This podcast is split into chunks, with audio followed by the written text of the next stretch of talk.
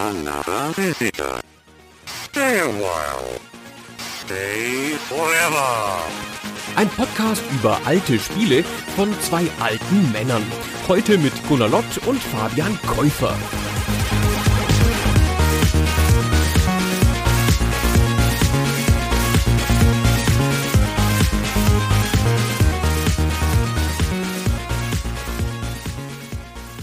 Hallo Fabian. Hallo Gunnar.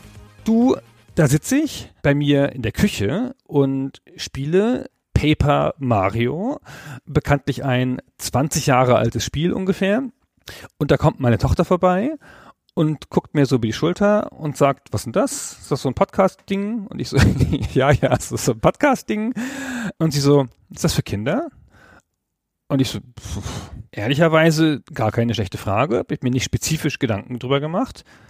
Und sie so, sieht aber aus, als wäre es für Kinder. Und ich so, hm, vielleicht. Und dann hat sie mir eine Weile zugeguckt. Und das ist ein 20 Jahre altes Spiel, wie gesagt. Und meine Tochter ist für so Pixel-Zeug nicht mehr zu haben. Ja, die ist natürlich elf Jahre alt, jetzt ein Kind ihrer Zeit, spielt viel auf dem iPad. Alles ist slick und glatt und so, was sie spielt. Und dann hat sie richtig mit großer Begeisterung zugeguckt, hauptsächlich in den Kämpfen. Wenn ich Bombette genommen habe, einen der Charakter, mit denen man spielt, weil die Animation von Bombette, wenn man gewinnt, so entzückend ist, dass sie die immer wieder sehen wollte. Und dann durfte ich auch in den nächsten Kämpfen niemand anderen nehmen. Und das fand ich irgendwie so ganz hübsch, dass so ein Kind unserer Zeit, so 20 Jahre nachdem das Spiel gemacht wurde und obwohl der Look in mancherlei Hinsicht veraltet ist, aber die Animation von Bombette so zeitlos schön ist, dass sie meine Tochter noch beeindruckt. Hm. Das ist eine ganz schöne Geschichte, Gunnar, weil ich kann da gleich in mehrerer Hinsicht dran anknüpfen. Zum einen ist es natürlich das Schicksal vieler Nintendo-Titel, dass sie ein bisschen so aussehen, als seien sie für Kinder gemacht, auch wenn sie es vielleicht nicht sind.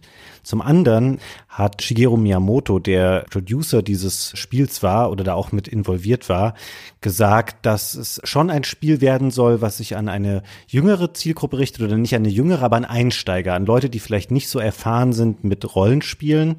Und ich glaube, dass es deiner Tochter gefallen hat, liegt vielleicht auch daran, dass ich finde, dass wir hier ein Spiel vor uns haben oder heute besprechen, was sich sehr gut erschließt, wenn man sich das Spiel anschaut. Ich finde, es ist ein Spiel, was man sehr, sehr gut lesen kann. Das müssen wir nachher noch ganz in der Tiefe besprechen, was das bedeutet. Aber ich glaube, all diese Sachen kommen jetzt da zusammen bei der Geschichte, die du um deine Tochter gerade geschildert hast.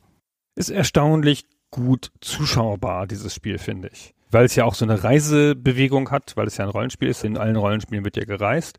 Also die hat mir dann schon, also jetzt nicht ewig, ja, aber so eine Viertelstunde ganz interessiert zugeguckt. Das macht sie nicht bei jedem Spiel, das ich spiele für den Podcast, ja. Also das war ganz interessant. Und ich glaube wirklich, dass das Spiel für Kinder tauglich ist. Aber nun, fangen wir erstmal vorne an. Wovon sprechen wir denn? Hm. Wir sprechen von einem, ich würde sagen, ein Action-Rollenspiel für das Nintendo 64. Schon in der Spätphase der Plattform könnte man sagen, es ist 2000 in Japan erschienen, 2001 dann im Westen und tatsächlich auch wenige Monate nur noch bevor dann der GameCube auf den Markt kam. Es ist aber nicht das erste Mario-Rollenspiel. Wir müssen einmal diesen kleinen Rückgriff machen. Es gab vier Jahre vorher, 1996, schon ein erstes Rollenspiel rund um Super Mario, damals noch für das Super Nintendo. Sehr spät schon tatsächlich im Lebenszyklus der Konsole, weil da gab es schon längst eine PlayStation und einen Saturn und auch N64 stand da schon in den Startlöchern. Da hat Nintendo noch zusammen mit Square ein Rollenspiel rund um Mario gemacht. Das war so ein bisschen die Idee, dass Square gesehen hat, okay, unsere Rollenspiele, die verkaufen sich in Japan gut, im Westen eher nicht so. Liegt vielleicht auch ein bisschen daran, dass wir da keine starke Brand oder keine starken bekannten Charaktere dahinter haben. Probieren wir es doch mal zusammen mit Nintendo aus und es war dann so eine Art Elefantenhochzeit und daraus entstand ein Mario-Rollenspiel, das allerdings nie nach Europa kam, deswegen kannten das lange Zeit hier viele Leute nicht so. Es war halt ein reiner Japan- und USA-Titel und da wurde schon der Grundstein gelegt. Es ist im Grunde genommen ein rundenbasiertes Rollenspiel, was das klassische rundenbasierte abwechselnd Aktionen ausführen, indem man Sachen im Menüs durchklickt, aufbricht durch verschiedene Geschicklichkeitselemente, die sich vor allen Dingen in den Kämpfen ausgewirkt haben. Genau, das ist ein isometrisches Rollenspiel mit so einer Draufsicht halt. Also fühlt sich, weiß ich nicht, ich habe das jetzt nicht nochmal gespielt, aber fühlt sich standardmäßig an. Wenn man Rollenspiele kennt aus der Zeit und aus Japan, dann kommt einem das ganz vertraut vor, wie das funktioniert. Aber die von dir genannten Action-Rollenspiele, die sind halt besonders und die gibt es halt auch in fast keinem anderen Spiel, weil es gibt natürlich Spiele, wo man Zauber so ein bisschen timen muss und wo man so ein bisschen schneller auswählen muss, unter Druck vielleicht oder sowas. Aber dass es eine richtige Komponente gibt, wo man durch eine Timing-Aktion eine Sache auslösen muss oder effizienter machen muss, das ist ein relativ einzigartiges Feature in Super Mario RPG gewesen. Und das erwähnen wir so ausdrücklich an dieser Stelle, weil das eines der wenigen Sachen ist, die auch in Paper Mario, dem quasi inoffiziellen Nachfolger, eine sehr große, eine definierende Rolle spielen, finde ich. Genau, ich würde für mich sogar sagen, dass es mit einer der Hauptgründe ist, warum dieses Spiel so beliebt ist oder warum es sich bis heute so eine treue Fangemeinde bewahrt hat.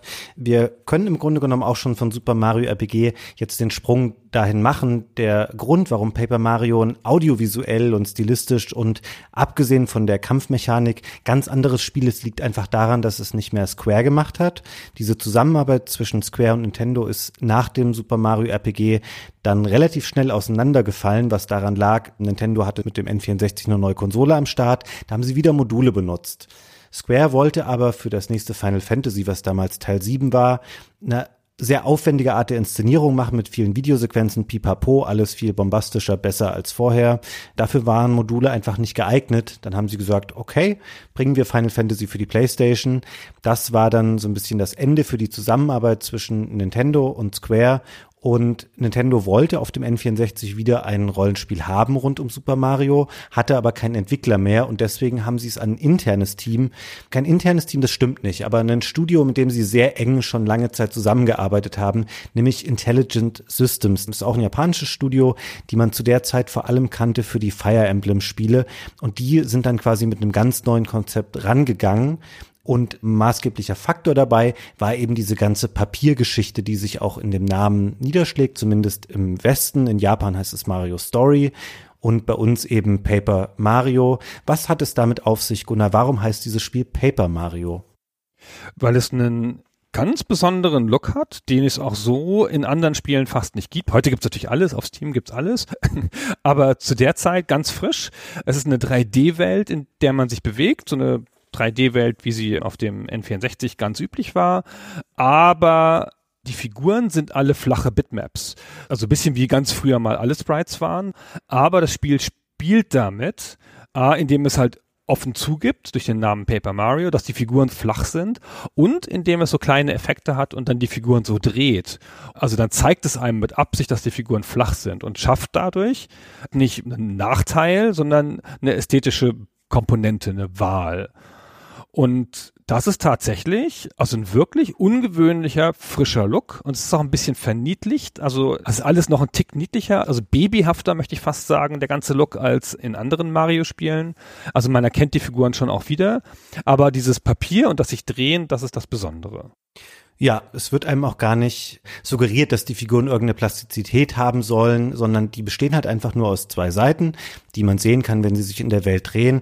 Und ich finde, eine recht schöne Vorstellung von dem Look bekommt man immer durch diesen Diorama-Vergleich, also diese Areale, durch die man sich bewegt, die sind alle dreidimensional. Und zum Beispiel, wenn man in, in ein Häuschen oder in irgendein Gebäude reingeht, dann klappen quasi die Außenwände so weg, damit man eben da reinschauen kann und sieht, wie sich dann Mario darin auch bewegt und finde das einen sehr schönen Stil. Es hat vor allen Dingen auch den Vorteil, dass das Spiel verhältnismäßig gut gealtert ist für Nintendo 64 Spiel. Die meisten Spiele, die für das System erschienen sind, die waren damals teilweise schon problematisch, weil das Nintendo 64 so seine Probleme hatte mit großen 3D-Welten. Oft haben die Spiele dann sehr doll Nebel einsetzen müssen und solche Geschichten. All das konnte hier umschifft werden und man hat da wirklich einen schönen zeitlosen Stil generiert.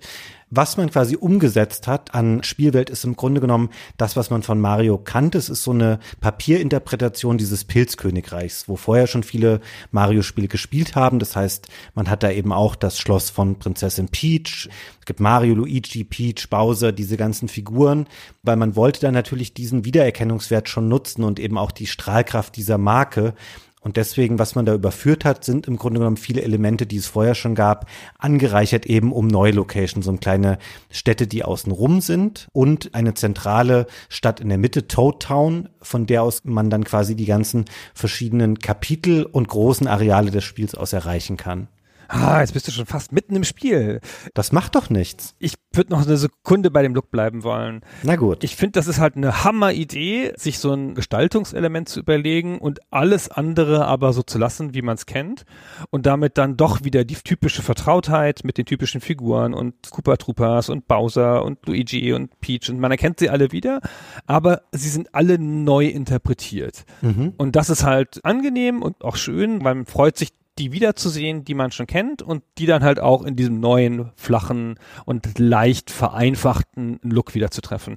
Ich hatte das damals gespielt und beim Wiederspielen fand ich, dass es zwar gut gealtert ist für ein N64-Spiel, aber ich finde, dass der Look total inkonsequent ist und dass er dann in späteren Paper Mario-Spielen erst zu sich gefunden hat. Die Welt ist halt 3D gebaut, also ist auch plastisch. Du hast dann wirklich Treppen und Bäume und so und die sind alle mit Absicht nicht wie Papier, sondern die sollen alle ein bisschen plastischer aussehen. Das soll auch eine räumliche Tiefe haben. Und davor bewegen sich manchmal so sehr artifiziell diese flachen Figuren oder manche Szenen sind wirklich, gerade in der Stadt, die du eben erwähnt hast, in Toad Town, wirklich so in die Tiefe gebaut. Da geht eine Straße vom Bildschirm Vordergrund in den Bildschirm Hintergrund und dann laufen auf dieser Straße die flachen Figuren rum.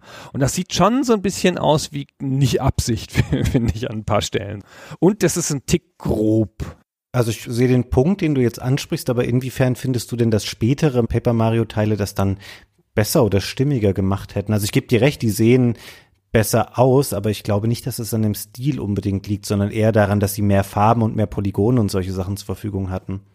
Ich hatte jetzt den Eindruck, dass die späteren Teile konsequenter mit dem Look arbeiten und halt dann einfach mehr diese Guckkastenbühne zusammensetzen aus mehr Papierelementen. Manchmal sieht's aus wie ein Mario 64 Level quasi, also wie ein Ausschnitt daraus, nur halt mit diesen Papierfiguren drin. Und der ganze Rest ist irgendwie nicht flach und nur die Figuren sind flach. Und sie machen ein bisschen wenig aus den Animationen dieser Flachheit also es gibt so ein oder zwei Elemente, außerdem, dass sie sich mal so drehen können, wo das nochmal gezeigt wird. Also Mario kann sich schlafen legen in bestimmten Häusern, um Energie zu gewinnen und dann gleitet er wie so ein Blatt Papier unter die Bettdecke. Ach, das ist so eine schöne Animation. Ich könnte mir das hundertmal angucken. Genau, und das ist ganz toll da kommt der Look zu sich selber, finde ich, und da ist es dann sinnvoll eingesetzt. An anderen Stellen finde ich, wenn er in so eine Röhre springt, ja auch ein typischer Mario-Move, ja, da gibt es auch so grüne Röhren, die nach unten führen, und dann dreht sich halt dieses Bright so komisch da drin, da sieht's eher, finde ich, nicht so gelungen aus. Ja, da gebe ich dir recht. Das ist auch so eine Szene, die mich immer ein bisschen irritiert hat. So dieses auf diese Röhren springen und da dann so reinrutschen. Da passt es nicht so richtig zusammen irgendwie. Weil im Grunde genommen müsste er quasi sofort einfach dann da reinfallen, wenn er eine flache Papierfigur wäre. Das ist ein bisschen seltsam. Ja, also wie gesagt, ist auch alles nicht schlimm, aber der ganze Look gewinnt dadurch was angenehm Spielzeughaftes und das ist schon gewollt und das ist auch das, was ihn so auszeichnet. Und ansonsten ist es halt ein richtiges, volles Konsolenrollenspiel. Mhm. Auch nicht zu knapp von allem, ja, aber mit einem sehr ungewöhnlichen Gameplay. Also mit ganz anderen Elementen und vor allen Dingen einer ganz anderen Art der Progression als andere Rollenspiele zu der Zeit, sowohl auf der Konsole als auch auf dem PC. Hm. Da müssen wir jetzt eigentlich dann fast auch mal einsteigen. Wir können, glaube ich, noch mal ein Wort darüber verlieren. Das geht sehr schnell, wie das meistens bei Mario-Spielen ist, was so ein bisschen die Hintergrundgeschichte ist. Ich habe schon erwähnt, es spielt im Pilzkönigreich und natürlich geht es darum, es ist auch das erste Paper Mario, darum sei es ihm verziehen. Die späteren variieren das dann mal so ganz witzig und führen auch noch andere Fraktionen und Charaktere ein. Es geht darum, dass Bowser Prinzessin Peach entführt und er entführt nicht nur sie, sondern er hat quasi so eine Art großes Fluggerät, mit dem er das ganze Schloss entwurzelt und aus der Erde reißt und in die Luft hebt. Es liegt dann an Mario, die Prinzessin zu befreien. Es kommt am Anfang schon zu einem Kampf mit Bowser und er eignet sich noch eine neue supermächtige Waffe an, nämlich so einen Sternenstab, mit dem ist er quasi unbesiegbar. Und dementsprechend verliert Mario dann auch diesen Kampf und muss auf langem Wege sich dort wieder hinarbeiten, dass er das Schloss wieder erreichen kann. Und er muss dafür sieben große Sterne befreien, die von Schergen Bowsers gefangen gehalten werden. Und dadurch baut er dann quasi eine Macht auf und sammelt sich Fähigkeiten an Pipapo, um am Ende Bowser besiegen zu können. Und das geschieht eben in einem grundsätzlich auch rundenbasierten Rollenspiel. Man kann Nintendo nicht genug dafür loben, bevor wir da auf Details einsteigen, was für eine sensationell klare und verständliche Struktur dieses Spiel hat. Also du hast es eben schon gesagt, am Anfang wird dir das Ziel des Spiels bereits gezeigt. Das Schloss wird entführt mitsamt Prinzessin Peach. Selbstverständlich musst du da am Ende hin das Schloss befreien und Prinzessin Peach befreien. Das ist ja schon klar, das haben wir ja häufig so. Dann wird dir der Endgegner schon mal im Kampf vorgestellt. Auch ein seltener Aspekt in Rollenspielen. Und natürlich verlierst du ihn. Der Kampf ist noch Teil des Tutorials. Super, ja. Sehr cool, sehr klare Struktur. Und von da an geht das Spiel in Kapiteln voran und hat eine ganz klare zeitliche Struktur. Du gehst ins Kapitel, du gehst in die Hub-Welt zurück, also in die Basis zurück sozusagen, in den Hub.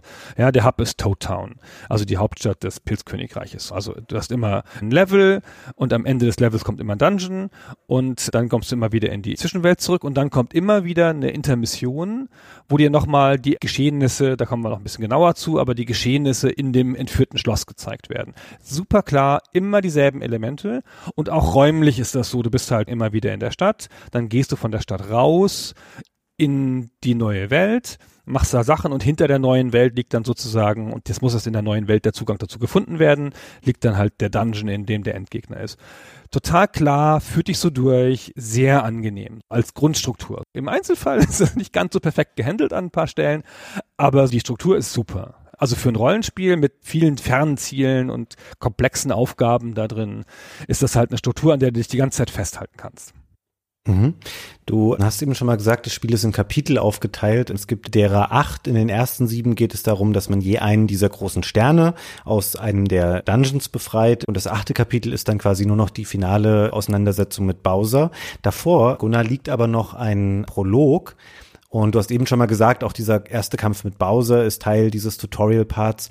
Und ich war da ganz schön erstaunt. Ich habe das Spiel lange vorher nicht gespielt, wie unglaublich lange sich einfach dieser Prolog hinzieht und wie detailliert das Spiel es aufdröselt, einem so jeden Schritt zu erklären. Jetzt gehen wir natürlich daran mit dem Wissen von ganz vielen anderen Rollenspielen und wir haben jetzt 20 Jahre später, du hast viele ähnliche Spiele der Art dann gesehen das muss man dem Spiel dann vielleicht ein bisschen nachsehen, dass es eben jedes Element dann wirklich, was das Spiel definiert und auch was die Kämpfe definiert, einem sehr lange erklärt. Und ich muss ganz ehrlich gestehen, ich weiß nicht, wie es bei dir war. Ich habe auf jeden Fall über eine Stunde gebraucht, um diesen Prolog durchzuspielen.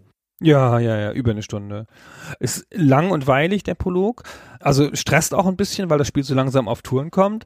Aber es hat halt ein paar zentrale Kampfmechaniken und die bringt es dir super gründlich bei und mit sehr viel Zeit, aber indem es dir die zeigt. Also wenn es mal ein Spiel gibt, das dem Prinzip Show Not Tell, dem alten Game Design Prinzip zeigen, nicht erklären folgt, dann ist es das. Ja, es wird dir alles sehr deutlich gezeigt. Jede Art von Mechanik. Du hast zwei Arten der Attacke, die werden dir gezeigt. Diese Action Mechanik wird dir genau gezeigt.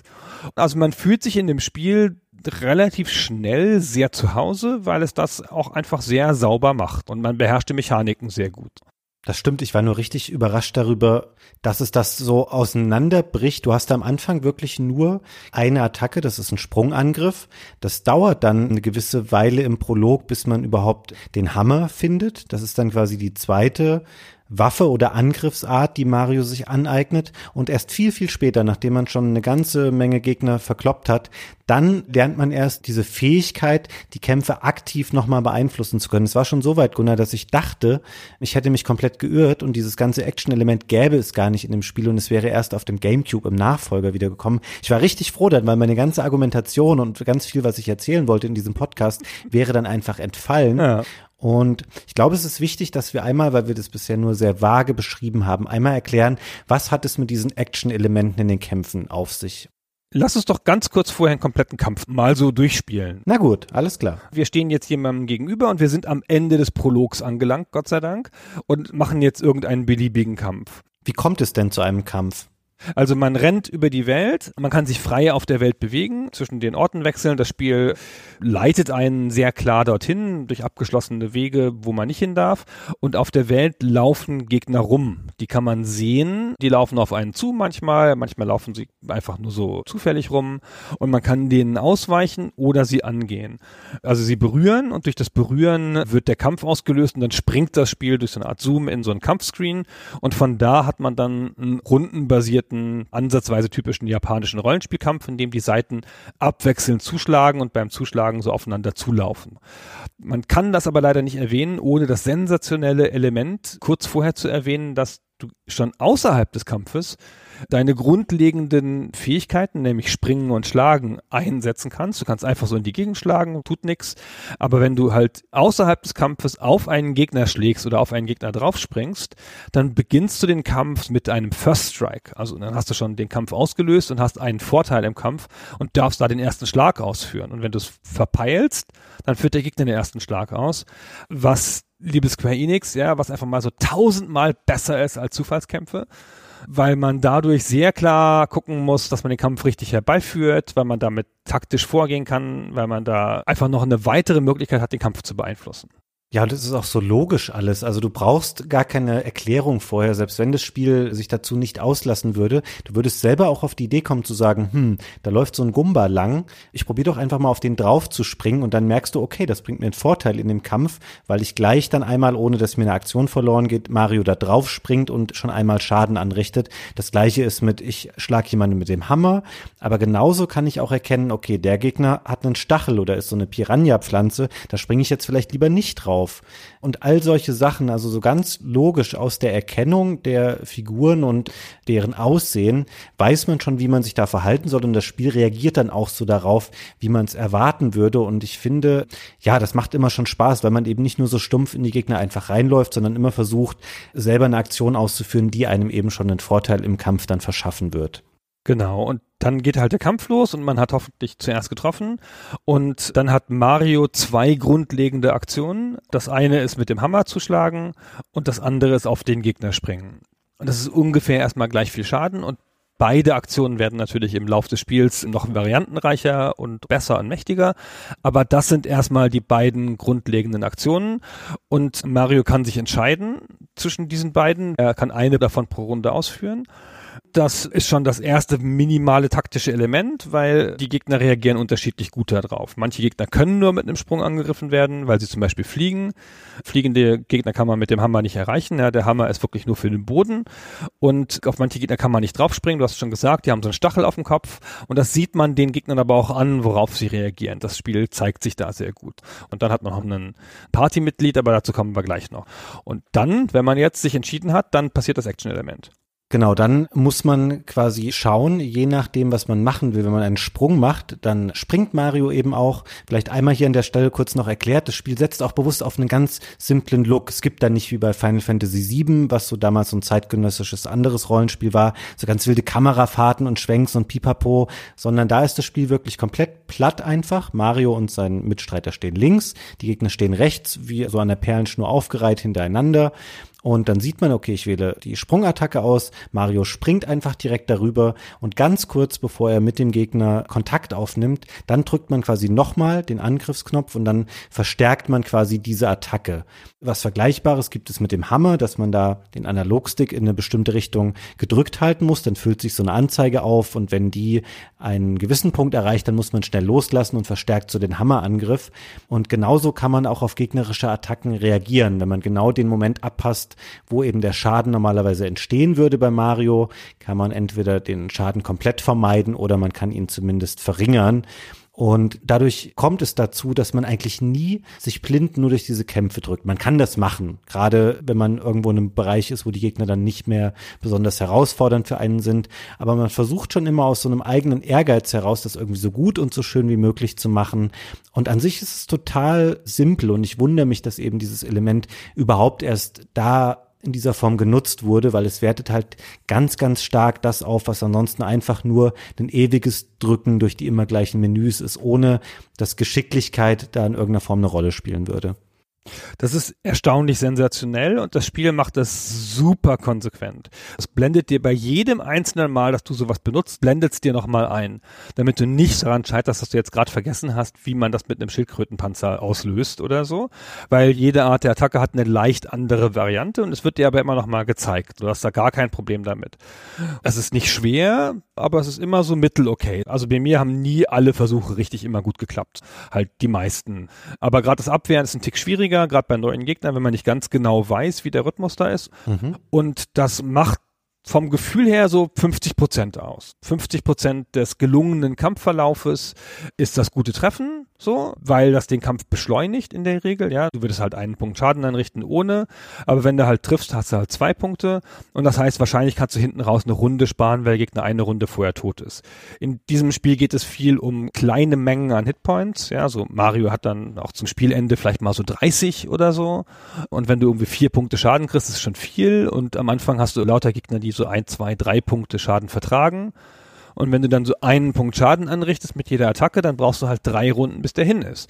Und wenn du aber mit der ersten Attacke schon mal zwei anrichtest und hast vorher schon einen mit dem First Strike weggenommen, dann brauchst du bis zwei Runden. Also hast du ein oder zwei Runden gespart. Und das macht schon wirklich viel aus, weil dann können sie dich natürlich auch seltener treffen und du sparst wieder Hitpoints. Und das ist ein wirklich gelungenes und auch ein befriedigendes Element, weil das ist gerade nicht zu schwer, aber doch durch das Timing so, dass es halt nicht immer gelingt, ja, dass es nicht so ein Automatismus ist. Das ist ein super Element. Mhm. Du hast es gerade schon mal angesprochen, dass eben mit so niedrigen Hitpoint-Mengen hantiert wird im Spiel. Ich glaube auch hier, das ist dafür gemacht, dass eben Leute, die nicht so firm in dem Genre sind, auch sehr gut nachvollziehen können, was passiert hier gerade und wie sind so die Relationen verschiedener Angriffe und Verteidigungsmechanismen zueinander. Im Vergleich dazu zum Beispiel Super Mario RPG, also der quasi Vorgänger, den hatte ich jetzt mal kurz gespielt, da hat man am Anfang schon Attacken, die machen dann irgendwie 63 Schaden oder so. Das tritt bei Paper Mario einfach nie auf. Es ist genau wie du sagst, man freut sich dann schon irgendwie, wenn man mal nach ein paar Stunden Attacken beherrscht, die meinetwegen vier oder fünf Schaden machen. Das ist in der Regel schon richtig viel. Ich glaube, man kommt mit Mario schon deutlich über die 30 irgendwann, aber am Anfang kommt es tatsächlich so auf jeden Hitpoint an, auch auf die eigenen Hitpoints, weil man eben am Anfang nur 10 hat. Und da ist das schon ein wichtiges Kriterium, dass man eben diese Action-Kommandos ganz gut beherrscht. Du hast gesagt, das Spiel ist gut zu lesen und das stimmt an allen Belangen, finde ich. Das Spiel erklärt sich gut, das Spiel erklärt seine Mechaniken sauber. An ganz vielen Stellen tut es genau das, was man erwartet. Und dieses mit den wenigen Hitpoints gehört dazu, finde ich. Ja, es sind nicht so abstrakte Mengen. Weißt du, ob du jetzt 63 oder 67, was weiß denn ich, ja, aber ob du eins oder zwei anrichtest, ja, meine Herren, ja, das ist ein richtiger Unterschied. Und es wirkt dadurch sehr klar ausdesignt, weil da bei dem Schaden auch kein Zufallseffekt bei ist. Ja, wenn du eine bestimmte Attacke machst, die macht immer einen Punkt Schaden und eine andere Attacke macht immer zwei Punkte Schaden und das Zufallselement in deinen Attacken kommt anders als in allen Rollenspielen quasi dadurch rein, dass du halt mal deine Action-Elemente beherrschst und mal nicht. Das stimmt, also das klingt irgendwie unsinnig, aber man steuert selber so ein bisschen diesen Zufallsfaktor. Wenn man das eben gut beherrscht und das Timing rauf hat, dann passiert es weniger selten, aber es kann auch mal passieren, dass es eben nicht klappt und dann ärgert man sich natürlich auch darüber. Und ich finde, wo wir jetzt gerade schon dabei sind, dass das Spiel so gut lesbar ist, ich finde, sie haben das auch gut umgesetzt, wie die Charakterprogression verläuft. Weil gehen wir mal davon aus, so ein Kampf läuft jetzt ab, wie wir ihn eben beschrieben haben. Da sind so drei Gumbas, Mario besiegt die dann alle. Am Ende kriegt er dafür Sternenpunkte. Das ist das Paper Mario Pendant zu klassischen Erfahrungspunkten. Und irgendwann, es ist klar, wenn man sowas hat wie Erfahrungspunkte, gibt es natürlich auch einen Effekt daraus. Und wenn er 100 von diesen Sternenpunkten gesammelt hat, dann steigt Mario ein Level auf und auch hier unterscheidet sich das Spiel von ganz vielen anderen Rollenspielen, weil es gibt keinen Character Sheet oder sowas, was dann 17 Werte hat von magischer Verteidigung bis Feuerresistenz und Glück und Charisma, sondern es gibt drei Werte. Es gibt Hitpoints, es gibt Blumenpunkte oder Flower Points. Ich habe die englische Version gespielt, du glaube ich ja auch, Gunnar. Und es gibt diese Badge Points. Und dann kann man auswählen, möchte man mehr Hitpoints haben, möchte man mehr Flower Points haben oder möchte man mehr Badge Points haben. Wir werden gleich erklären, wofür die Flower und die Badge Points eigentlich gut sind, aber ich finde das Zusammenspiel dieser drei sehr simplen und klar erkennbaren und klar nachvollziehbaren Währungen, die es gibt oder dieser drei Charakterwerte, die Mario hat, da steckt so viel drin, Gunnar. Ich fand das ganz toll, obwohl es so simpel ist, wie viel man damit experimentieren kann und wie viel Verantwortung oder wie viel Freiheit es dann doch dem Spieler ermöglicht, je nachdem, worauf man sich dann spezialisiert. Das finde ich auch. Also es wirkt am Anfang so, als hätte es vergleichsweise wenig Systeme. Rollenspiele sind ja die Art von Spiel, die am meisten Systeme dem Spieler hinwerfen normalerweise mit, keine Ahnung, Inventar und Magie noch und Kampfsystem und Crafting und sowas. Und das Spiel hat vergleichsweise wenig und bringt sie dir wirklich alle einzeln bei, nach und nach und nach. Und du lernst die alle schätzen und dann kannst du sie nach einer Weile gegeneinander einsetzen und kannst dann eine Entscheidung treffen. Und je nach nachdem, wie du deine eigene Progression steuerst, wird das ein anderes Spiel für dich oder wird das eine andere Art Kampf für dich, weil du kannst dich wirklich, obwohl es keine Charakterklassen gibt und keine klassischen Werte wie Stärke und Stamina und solchen Sachen gibt's alles gar nicht. Es gibt nur diese Punkteanzeigen für Hitpoints, Blumen und Batchpoints, aber mit diesen Punkten hast du einen wirklich sehr großen Einfluss darauf, wie dein Spiel wird. Und auch das ist echt ganz schön erstaunlich clever gemacht. Ja, ich kann ja einmal kurz erläutern, wofür die Blumen und die Badge Points eigentlich gut sind. Die Blumenpunkte sind das Pendant zu Magiepunkten in anderen Rollenspielen. Sie ermöglichen das Ausführen von Spezialaktionen. Man hat am Anfang nur fünf und so eine Spezialaktion verbraucht dann am Anfang vielleicht mal zwei oder drei. Das heißt, man ist da sehr limitiert, wie häufig man diese Sachen machen kann. Und diese Spezialfähigkeiten, die man damit ausführen kann, die kriegt man in der Regel dadurch, dass man eben solche Badges anlegt. Also solche Abzeichen, die findet man im Spiel. Man kann sie auch kaufen oder sich durch ein Tauschspiel verdienen. Und das ist dann sowas wie, Du kannst dann auf einmal eine Sprungattacke machen, die so lange den Gegner trifft, solange du dieses Action-Kommando richtig eingibst. Auch eine super gute, motivierende Sache und eine meiner Lieblingsfähigkeiten, weil du dann auf einmal halt nicht mehr zwei Schaden machst, weil du einmal dieses Action-Kommando richtig drückst. Und du kannst auch sieben, acht oder neun oder zehn Schaden machen, wenn du das eben schaffst und so gut das Timing triffst. Und diese Fähigkeit kriegst du durch ein Badge. Du kriegst durch ein Badge aber auch eine Fähigkeit, wenn du das möchtest, wie fünf Hitpoints mehr oder automatische Regeneration von Flower Points während des Kampfes oder auch so ein Quatsch wie verändere deine Soundeffekte, die Mario beim Angriff macht. Aber wie viele dieser Badges du tragen kannst, ist limitiert dadurch, wie viele Badge Points du insgesamt besitzt. Und jetzt kann man da ganz viele verschiedene Überlegungen anstellen. Man kann Mario bei jedem Level Up nur auf Hitpoints skillen. Das heißt, man ist relativ schnell an einem Punkt, wo man ganz gut Treffer verträgt und auch Kämpfe mit vielen Runden überstehen wird, weil es länger dauert, bis man sterben würde. Dafür beherrscht man aber kaum Spezialfähigkeiten, weil man eben keine Badges hat, die man anlegen kann. Oder man hat die Badges, aber man kann sie nicht benutzen. Und man hat auch keine Flower Points, mit denen man sie dann ausführen könnte. Man kann umgekehrt aber auch sagen, man pfeift total auf die Hitpoints und holt sich ganz, ganz viele Badge Points, indem man immer nur das auflevelt, kann dann ganz viele Badges tragen, die dann auch so Sachen wie Hitpoints aufleveln ein bisschen hinfällig machen, weil dann trage ich einfach einen Badge, was mir fünf zusätzliche Hitpoints gibt und ich kann das jetzt noch eine halbe Stunde weiter ausführen, aber ich glaube, man merkt schon, worauf ich hinaus will. Man kann relativ frei sich hier dieses Spiel gestalten und im Gegensatz zur ganzen Storyline und zur Führung des Spielers, da ist das Spiel super eng. Es gibt ganz viele Hindernisse im Spiel, an denen man nicht vorbeikommt, sondern erst dann, wenn das Spiel das möchte. Aber in der Art und Weise, wie man das Spiel spielt und wie man den Charakter weiterentwickelt, hat man alle Freiheiten, die man eigentlich haben kann. Das ist ein ganz erstaunliches System, finde ich, weil am Anfang denkt man, na ja, ist ja klar, ich habe jetzt gerade Hitpoints gemacht, jetzt mache ich vielleicht Flower Points jetzt und jetzt brauche ich Batch Points und so und dann fällt einem auf so, hm, das passt ja gar nicht. Jetzt habe ich zu viele Batch Points und habe gar nicht so viele Batches. Hätte ich es mal anders gemacht oder umgekehrt, ja. Und eine Zeit lang habe ich mit relativ wenig Hitpoints gespielt. Das war aber ganz gut, ja, weil ich dann halt Flower Points zum Wegwerfen hatte. Mhm. Und das muss man alles so ein bisschen tunen, aber es ist ein bisschen die einfachste Variante, Hitpoints zu nehmen. Das ist so ein bisschen wie in einem Rollenspiel einen Kämpfer nehmen, ja, immer so ein Standard, so ein Default. Das geht schon nicht so richtig schief, macht das Spiel aber nicht so interessanter. Ja. Und wenn du aber Batch Points und damit verbunden auch ausreichend Flower Points hast, hast du die Möglichkeit, dir das Spiel stärker zu tunen auf das, wie du es machen willst.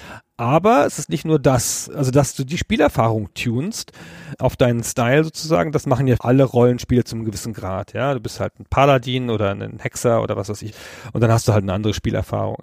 Was hier interessant ist, dass es eigentlich so eine Art Umskillen des gesamten Charakters erlaubt mittendrin.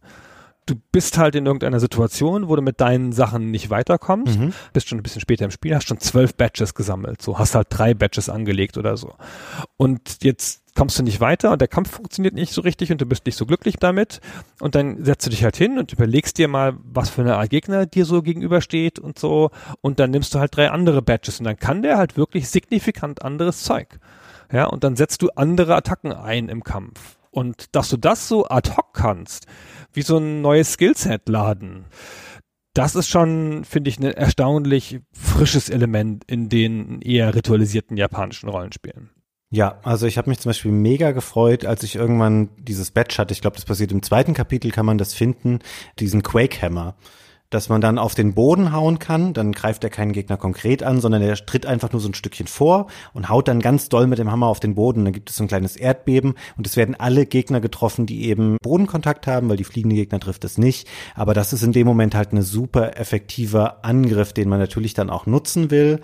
Und ich habe da auch echt viel rumprobiert. Gefühlt habe ich immer gedacht, ich hätte zu wenig Badge Points, weil ich habe immer versucht, alles immer abwechselnd zu leveln, damit man so einen relativ ausgeglichenen Mario hat. Aber ich habe immer gedacht, oh, ich habe so viele coole Badges, aber ich kann die gar nicht alle verwenden. Und dann tauscht man da immer mal so ein bisschen rum und versucht mal verschiedene Sachen aus. Man braucht auch nicht alle parallel, dann wäre man deutlich zu stark und zu mächtig. Aber man ist schon angehalten, gerade in den ersten Spielstunden, dass man eben auch regelmäßig Hitpoints levelt, weil da finde ich, hat das Spiel eine Beschneidung oder eine Reduktion inhaltlich, die ich dann zu stark finde. Dafür müssen wir einmal jetzt kurz erklären, du hast es vorhin schon mal angerissen, man hat immer noch einen Sidekick im Kampf. Relativ früh, schon im Prolog, trifft man irgendwann in so einem ganz süße Szene eigentlich, in so einem Gumba-Dörfchen auf so eine Gumba-Familie. Und da gibt's einen Opa und eine Oma und einen Papa und Kinder und Mutter wahrscheinlich auch. Und alle sind irgendwie so ganz sympathisch und der Gumba-Junge, der Gumbario, der schließt sich Mario dann an und wird der erste Companion, den man quasi hat. Und er ist im Grunde genommen wie Mario verwendbar im Kampf. Er hat am Anfang zwei Fähigkeiten. Das eine ist so eine Analysefähigkeit, dass er einem quasi anzeigt, der Gegner heißt so und so und der hat 27 Hitpoints. Und diese Hitpoints bleiben dann auch erkennbar im Kampf, dass man immer sieht, okay, wann ist der besiegt. Und das zweite ist ein relativ normaler Sprungangriff. Aber diese Sidekicks, es gibt insgesamt acht, die sind so ein bisschen auch über das ganze Spiel verteilt. Ich glaube, in Kapitel 6 hat man dann alle zusammen. Was ich schade finde, ist, dass die keine eigenen Hitpoints haben. Die sind so ein bisschen wie nochmal etwas runtergedampftere Charaktere als Mario. Sie haben keine eigenen Hitpoints, sie sammeln auch die Erfahrungspunkte nicht, sondern können nur an bestimmten Stellen im Spiel an so speziellen Blöcken aufgelevelt werden, wenn man die eben findet. Dann bekommen sie eine neue Fähigkeit dazu. Aber das wirkt sich insofern spielerisch aus, als dass man jeden Schaden, den man nimmt, gerade am Anfang des Spiels ist das eben ein wichtiger Faktor, weil man nicht so viele Hitpoints hat, den nimmt Mario. Sollte es doch mal dazu kommen, dass irgendeine Attacke einen dieser Sidekicks trifft, dann gehen die in so einen K.O.-Status, die verlieren vorübergehend das Bewusstsein und müssen dann aussetzen für ein, zwei oder mehrere Runden. Aber sie verlieren keine Hitpoints, weil sie keine haben, sondern es geht immer quasi von Marios Hitpoints ab, wenn man getroffen wird. Und das finde ich schade, weil es einen als Spieler sehr dazu anhält oder gerade dazu drängt, dass man eben am Anfang die Hitpoints aufleveln muss. Also da hatte ich nicht das Gefühl, dass es sinnvoll wäre, wenn ich bei den ersten drei Level-Ups immer nur Badge Points nehme, weil dann hat man definitiv zu wenige Hitpoints. Ja, das stimmt. Zumal bei manchen Angriffen die Gegner kannst du es nicht vermeiden, Hitpoints zu nehmen, egal wie gut du drückst. Das heißt, du kriegst dann auf jeden Fall einen Schaden. Das heißt, du musst so ein Minimum an, an Hitpoints haben. Ja. Aber du musst es nicht so stark machen. Du kannst schon dagegen anarbeiten. Aber zu den Sidekicks, damit das ganz klar ist, man kann die nicht wie eine Gruppe einsetzen im Kampf. Du läufst immer mit einem in der Oberwelt rum. Der läuft dir sichtbar hinterher und die anderen sind sozusagen in der Tasche. Also auch wenn du acht hast, sieht man immer nur einen und das ist der aktive. Und du hast dann immer ein aktives Kommando in der normalen rumlaufenden Oberwelt, was der kann. Der hat immer eine Fähigkeit, die sich auf die Oberwelt auswirkt. Eine Meta-Fähigkeit. Ja, das kann sein, dass er mit dir redet und dir einen Tipp gibt. Das kann sein, dass er dich über ein bestimmtes Hindernis bringt. Später schriftst du Paracarry und der kann fliegen und der trägt dich über bestimmte Hindernisse. Und dann wird dir plötzlich das Leveldesign klar, wo du gesehen hast, ah, das sind überall Abgründe. Ja, aha, jetzt habe ich den Charakter dafür. Und so haben die alle eine Fähigkeit, in der Regel machen sie dir Türen auf in irgendeiner Form, ja, im Level. Also bringen dich über Sachen hinweg. Also haben immer eine nützliche Fähigkeit. Aber sie haben auch Fähigkeiten im Kampf und auch da kannst du immer nur einen gleichzeitig einsetzen. Die anderen sind in deiner Tasche und machen gar nichts. So. Du entscheidest dich halt im Kampf für einen und kannst es auch wechseln, aber dann verlierst du eine Runde.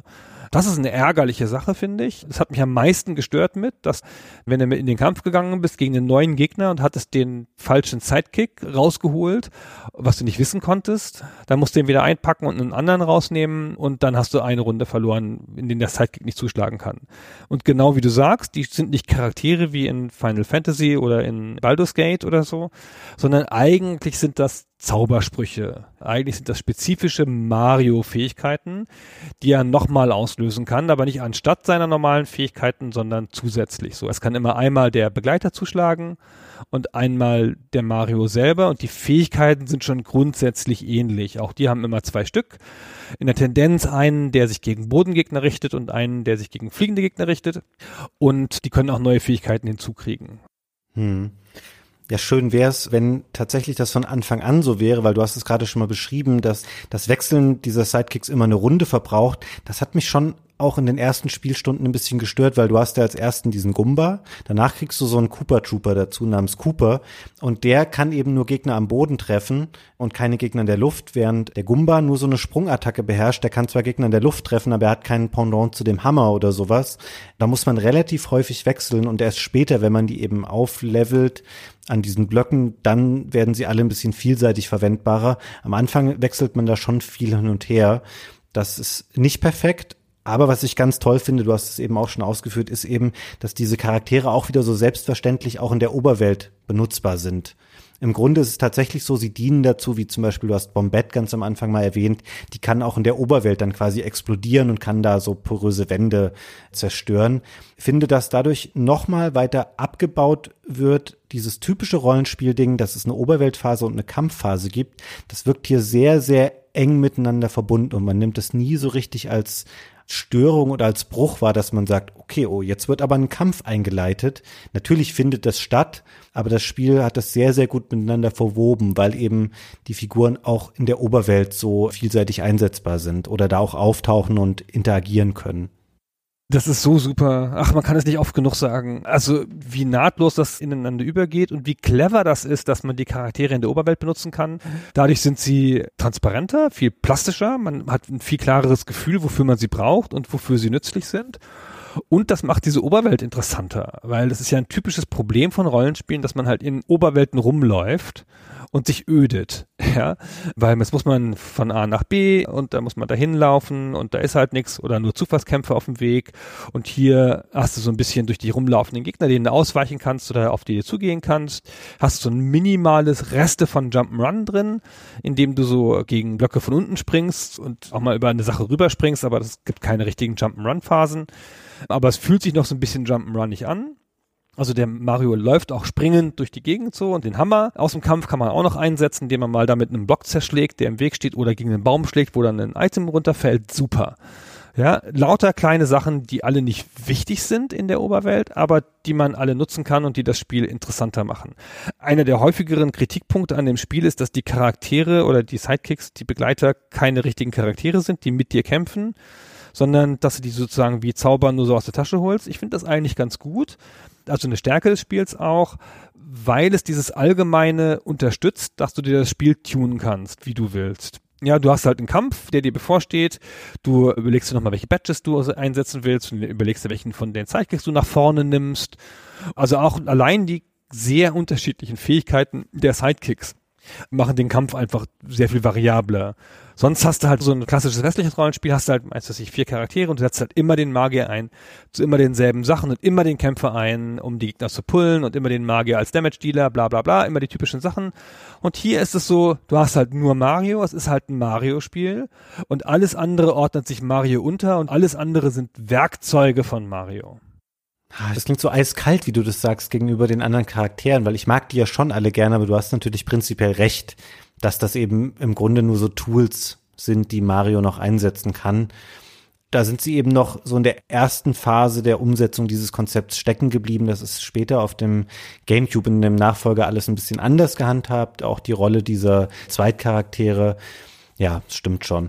Was wir übrigens noch nicht erwähnt haben im Kampf, es gibt nicht nur diese zwei Arten von Angriffen, man kann auch Items benutzen. Ja. Das sind entweder so One-Shot-Angriffe, wie so ein Blitz- oder Feuerangriff oder typische Heil-Items, wo man eben Hitpoints oder Blumenpunkte wieder auffüllen kann.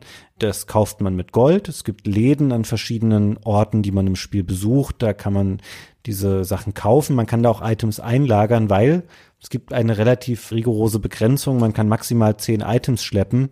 Das ist auch dazu da, dass man verhindern will, dass jemand einfach 37 Heiltränke mit so einem, es gibt gar keine Heiltränke, aber du weißt, was ich meine, mit so einem Kampf bringt. Deswegen diese Beschränkung. Fand ich stellenweise auch ein bisschen unglücklich, weil es dann manchmal Phasen gibt, wo man eben länger weg ist von der Stelle, wo man Items lagern könnte oder verkaufen könnte und dann findet man so viele und dann ist man immer gezwungen, okay, ich habe schon zehn, jetzt werfe bitte einen weg, der dann einfach verschwendet ist. Insgesamt muss man aber sagen, die Items sind dafür dann wieder zu unwichtig. Man kann es dann auch mal verschmerzen, irgendwie einen 15 Goldmünzen teures Item einfach wegzuwerfen. Ich finde, Heil-Items sind ja immer ein Cheat in Rollenspielen. Mein Gefühl ist, dass Heil-Items eingesetzt werden von Rollenspieldesignern, um Schwächen in der Progression oder im Game Design zu übertünchen oder dem Spieler dazu einen Ausweg zu geben. Ja, wenn du halt nicht gut genug bist für den Kampf, hast aber genug Geld gegrindet in dem Rollenspiel, dann nimmst du dir halt 25 Heil-Items mit. Ich erinnere mich an irgendeinen Endkampf von, war das Fable auf der Xbox oder so, wo der Gegner einfach viel besser war als ich. Ich aber quasi an einem Schlauch hing mit Heiltrank, der in mich reinlief. und dann habe ich ihn aber halt, obwohl er viel mehr Schaden angerichtet hat, trotzdem besiegt, weil ich halt diese Heil-Items hatte. Und das ist irgendwie unbefriedigend als Spielmechanik, finde ich. Total. Natürlich ist das gewohnt und das ist ein Topos des Genres, aber es ist eigentlich schlechtes Design und Paper Mario ist bei diesen Sachen super klar, weil es hat gar keine Zufallskämpfe. Das heißt, du kannst nicht grinden im klassischen Sinne. Die Gegner respawnen schon mal wenn du nochmal in den Level kommst, wo du schon warst. Aber wenn du sie das zweite Mal besiegst, wenn du schon auf einem höheren Level bist, bringen sie viel weniger Sternenpunkte. Und wenn du sie dann nochmal besiegst mit einem noch höheren Levelabstand zwischen dir und ihnen, bringen sie gar nichts mehr. Dann sind sie nur noch ein Ärgernis und dann tust du gut dran, ihnen auszuweichen. Das heißt aber, die Anzahl der Erfahrungspunkte, die du grinden kannst, ist begrenzt in dem Spiel, sehr klar begrenzt und die Game Designer wissen ganz genau, wie viel es davon gibt. Ja, die wissen, wie stark du an bestimmten Stellen sein kannst und sie versuchen es an ein paar Stellen, wo sie das Gefühl haben, jetzt könnte man zu schwach sein, gerade vor dem Endkampf oder so, dann geben sie dir noch mal ein bisschen mehr. Aber eigentlich wissen sie das und das heißt, sie tunen halt diesen Schwierigkeitsgrad, diese Progression sehr angenehm durch das Spiel durch. Und das Spiel fühlt sich dadurch sehr gemacht an, sehr designt und sehr auf den Punkt kreiert für dich und nicht so wie, okay, ich bin hier falsch, ich gehe nochmal grinden. Oh, ich habe jetzt 15 Heil-Items, ich hätte aber 25 gebraucht, so, ja.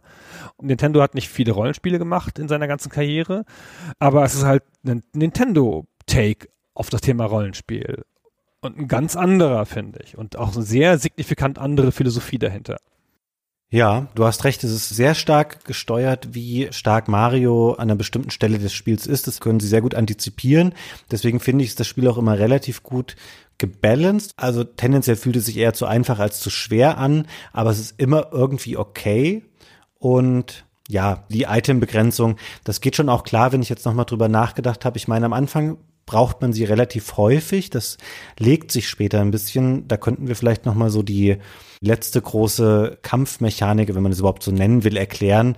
Wenn man am Ende der Kapitel einen dieser großen Sterne rettet, dann schenkt jeder Stern einem quasi auch nochmal so eine spezielle Fähigkeit. Für die gibt es nochmal eine eigene Anzeige. Wenn die sich füllt, dann kann Mario die ausführen und danach dauert es einige Runden, bis man das wieder machen kann.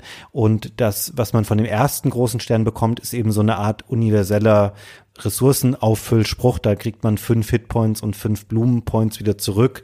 Und ab da lässt so ein bisschen der Druck nach, dass man denkt, ja shit, wenn ich jetzt keinen Pilz oder keinen Honig mehr habe, die eben sonst die Items sind, um das aufzufüllen, dann bin ich aber aufgeschmissen. Das ist ab dem Moment dann einfach ein bisschen abgefedert. Das ersetzt so den typischen Heilzauber, wie man ihn in anderen Rollenspielen hat. Genau, das sind jetzt aber auch schon wirklich alle Kampfmechaniken. Ja? Also man hat den Hammerschlag, man hat den Sprung, man hat diese Sternengeschichte, die man nur von Zeit zu Zeit einsetzen kann, die so ein bisschen so ein Extra ist. Dann auch in der Tendenz einigermaßen mächtig. Und man hat die Fähigkeiten der Sidekicks, auf die wir gleich noch ein bisschen genauer eingehen können. Aber viel wichtiger sind die Gegner. Und das haben wir bis jetzt nur ganz nonchalant angesprochen. Die Gegner haben in der Regel sehr klar lesbar einen Set an unterschiedlichen Eigenschaften. Und ein paar haben wir schon genannt. Ja, es gibt Gegner, die fliegen und es gibt Gegner, die sind am Boden. Die Bodengegner, die können logischerweise von Bodenattacken getroffen werden. Also auch mal, wenn du diesen Hammerschlag machst, der den Boden erbeben lässt, dann werden sie alle getroffen. Die am Boden stehen, aber der Fliegende halt nicht. Und gegen die Fliegenden gibt es nicht so gut so Massenangriffe. Also gibt es nur wenige, die das gut funktioniert. Die haben dafür andere Nachteile wieder. Und dann gibt es Gegner, die haben einen spitzen Kopf. und es gibt Gegner, die haben keinen spitzen Kopf. Ja, da kannst du draufspringen oder nicht. Zum Beispiel dieser Superangriff, den du beschrieben hast, auf jeden Fall die beste Fähigkeit im Spiel, ja, dass du da drauf springst und dann immer wieder drauf springen kannst, solange deine Action-Sequenz anhältst. Beim Gegner mit einem spitzen Kopf, da geht's halt auf jeden Fall nur einmal. Und dann geht's nicht mehr. Also das erste Mal macht schon eher dir Schaden. Ja, es macht tatsächlich nur dir Schaden sogar. Ist auch alles ganz klar. Die Gegner, die einen spitzen Kopf haben, haben so einen Hut auf oder sowas. Es gibt Gumbas. An den Gumbas wird alles schon mal am Anfang des Spiels durchexerziert. Also die grundlegenden Sachen. Es gibt Gumbas, die stehen auf dem Boden. Es gibt Gumbas, die fliegen. Es gibt Gumbas mit einem spitzen Hut auf. Aha, aha. Zack, hast du die grundlegenden Sachen gelernt. Auch einfach durchs Angucken. Und dann gibt es Gegner, das wird eingeführt mit den Koopas in der zweiten Welt. Die können sich in einen Panzer verkriechen und die muss man erst aufknacken. Das heißt, der erste Schlag gegen die geht fehl, wenn du da einen normalen Schlag machst, aber wenn du zum Beispiel drauf springst, der Schildkrötengegner wird dann aus seinem Panzer geschleudert und dann liegt er auf dem Rücken, kann sich nicht wehren und dann der nächste Schlag, der geht dann auch wirklich gegen die Hitpoints und nicht nur gegen den Panzer, er muss halt aufknacken. Und dann dreht er sich wieder um und dann ist er wieder geschützt und so weiter und so fort. Da musst du taktisch halt sehen, dass du dir in der Situation hältst, dass er auf dem Rücken liegt. Und dann gibt es später noch Gegner, die gegen Feuerschaden und Wasserschaden und so weiter und so fort. Aber so diese grundlegenden Eigenschaften musst du schon mal austarieren. Damit fängt es schon mal an. Mhm. Aber halt alles auch logisch nachvollziehbar. Also man blickt auch, wie so Sachen mehrstufig miteinander zusammenhängen oder kommt selber auf die Idee, dass das so funktionieren kann, weil man kann zum Beispiel den Status von Gegnern auch selber verändern. Du hast am Anfang häufig auch so fliegende Koopas oder Koopa Troopers. Du hast dann jetzt Mario und du hast einen Sidekick, der aber nur Gegner am Boden treffen kann. Dann kannst du mit Mario erst auf diesen fliegenden Gegner springen, daraufhin verliert er seine Flügel, knallt auf den Boden, dann kann dein Sidekick ihn auch treffen. Und das sind Sachen, die sind dir auch einfach direkt klar, obwohl es im Grunde genommen hinter dem, was man da sehen kann. Darum geht das da einfach, Mario verändert den Status des Gegners. Der Status ist jetzt so, dass auch der andere Sidekick ihn treffen kann.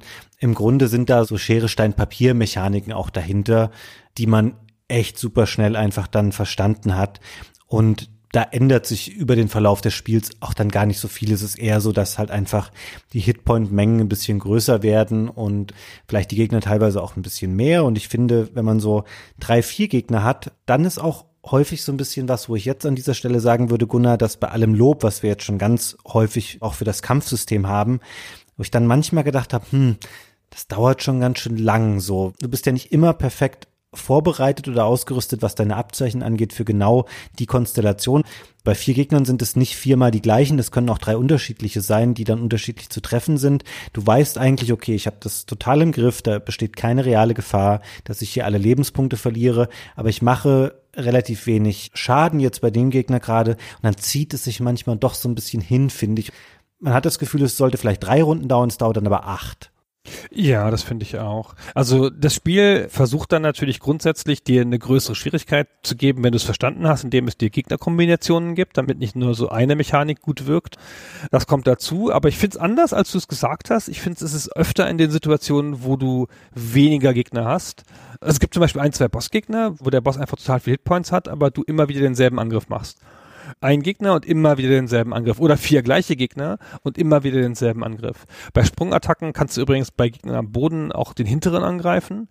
Und wenn du mit dem Hammer zuschlagen willst aus der Nähe und nicht den Massenangriff machst, der alle trifft, dann kannst du nur den vordersten angreifen. Auch das ist noch ein kleines taktisches Element, wenn das Spiel dir in die vorderste Reihe jemanden stellt, der anders ist als die hinteren. Dann kannst du den hinteren halt nicht angreifen. Ja. Manchmal hast du so einen Gegnertypus und den musst du dann halt immer wieder anspringen und es funktioniert nur der Sprung und du hast nur einen Punkt Schaden und dann musst du es immer wieder machen. Oder du hast es halt einfach schon gecheckt und dann ist gar keine Herausforderung mehr da. Manchmal, weil am Ende ist das Set der Kombinationen ja doch endlich. Es gibt nicht so viele verschiedene Varianten davon, ja, Boden und Fliegen, ne? Spitze und nicht Spitze, Knacken und nicht Knacken, mehrteilige Gegner, einteilige Gegner, alles Mögliche. Aber es ist alles nicht so viel. Und wenn du dann immer wieder dasselbe machst, dann ist es schon ein bisschen öd, finde ich. Weil es ist ja kein Zufall drin, außer deinem Skill. Und dann passiert halt nicht so viel. Das stimmt. Es gibt einige Stellen im Spiel, zum Beispiel in Kapitel 3 ist man in diesem Forever Forest unterwegs. Das ist so ein recht verschrobener, mystischer, stranger Wald. Und da trifft man solche grünen Fuzzies. Das sind so kleine, zackige komische Monsterchen und die können sich selber auch klonen. Und sowas hasse ich immer in solchen Rollenspielen. Wenn du denkst, okay, da sind jetzt noch zwei übrig, das dauert jetzt noch eine Runde, nee, dann klonen die sich beide nochmal und erzeugen nochmal ein Duplikat von sich selbst, was die gleiche Ausgangsmenge an Hitpoints nochmal hat. Also wenn da noch ein Fuzzy ist mit einem Hitpoint und klont sich, entsteht da wieder einer, der hat sieben, wenn der Ausgangscharakter auch sieben hatte und es hält dich halt einfach nur auf. Und das verstehe ich irgendwie auch nicht, warum man sowas einbaut, weil das sind halt Sachen, die einen tatsächlich nur aufhalten. Ansonsten hier aber, da müssen wir auch vielleicht noch mal ein bisschen drauf eingehen, was denn so die verschiedenen Welten des Spiels eigentlich sind. Ich finde diesen Forever Forest hat so eine ganz schöne eigene Stimmung. Lass doch mal hier die Stelle vielleicht auch nutzen, Gunnar, bevor wir es später dann vergessen. Da können wir mal die Musik von einspielen, weil ich finde, es ist atmosphärisch, es versucht geheimnisvoll zu sein, es hat aber genau auch diese Lockerheit und auch diese Albernheit so in den Geräuschen, die da auch mit eingebaut sind, die so prägend oder sehr charakteristisch für Paper Mario sind.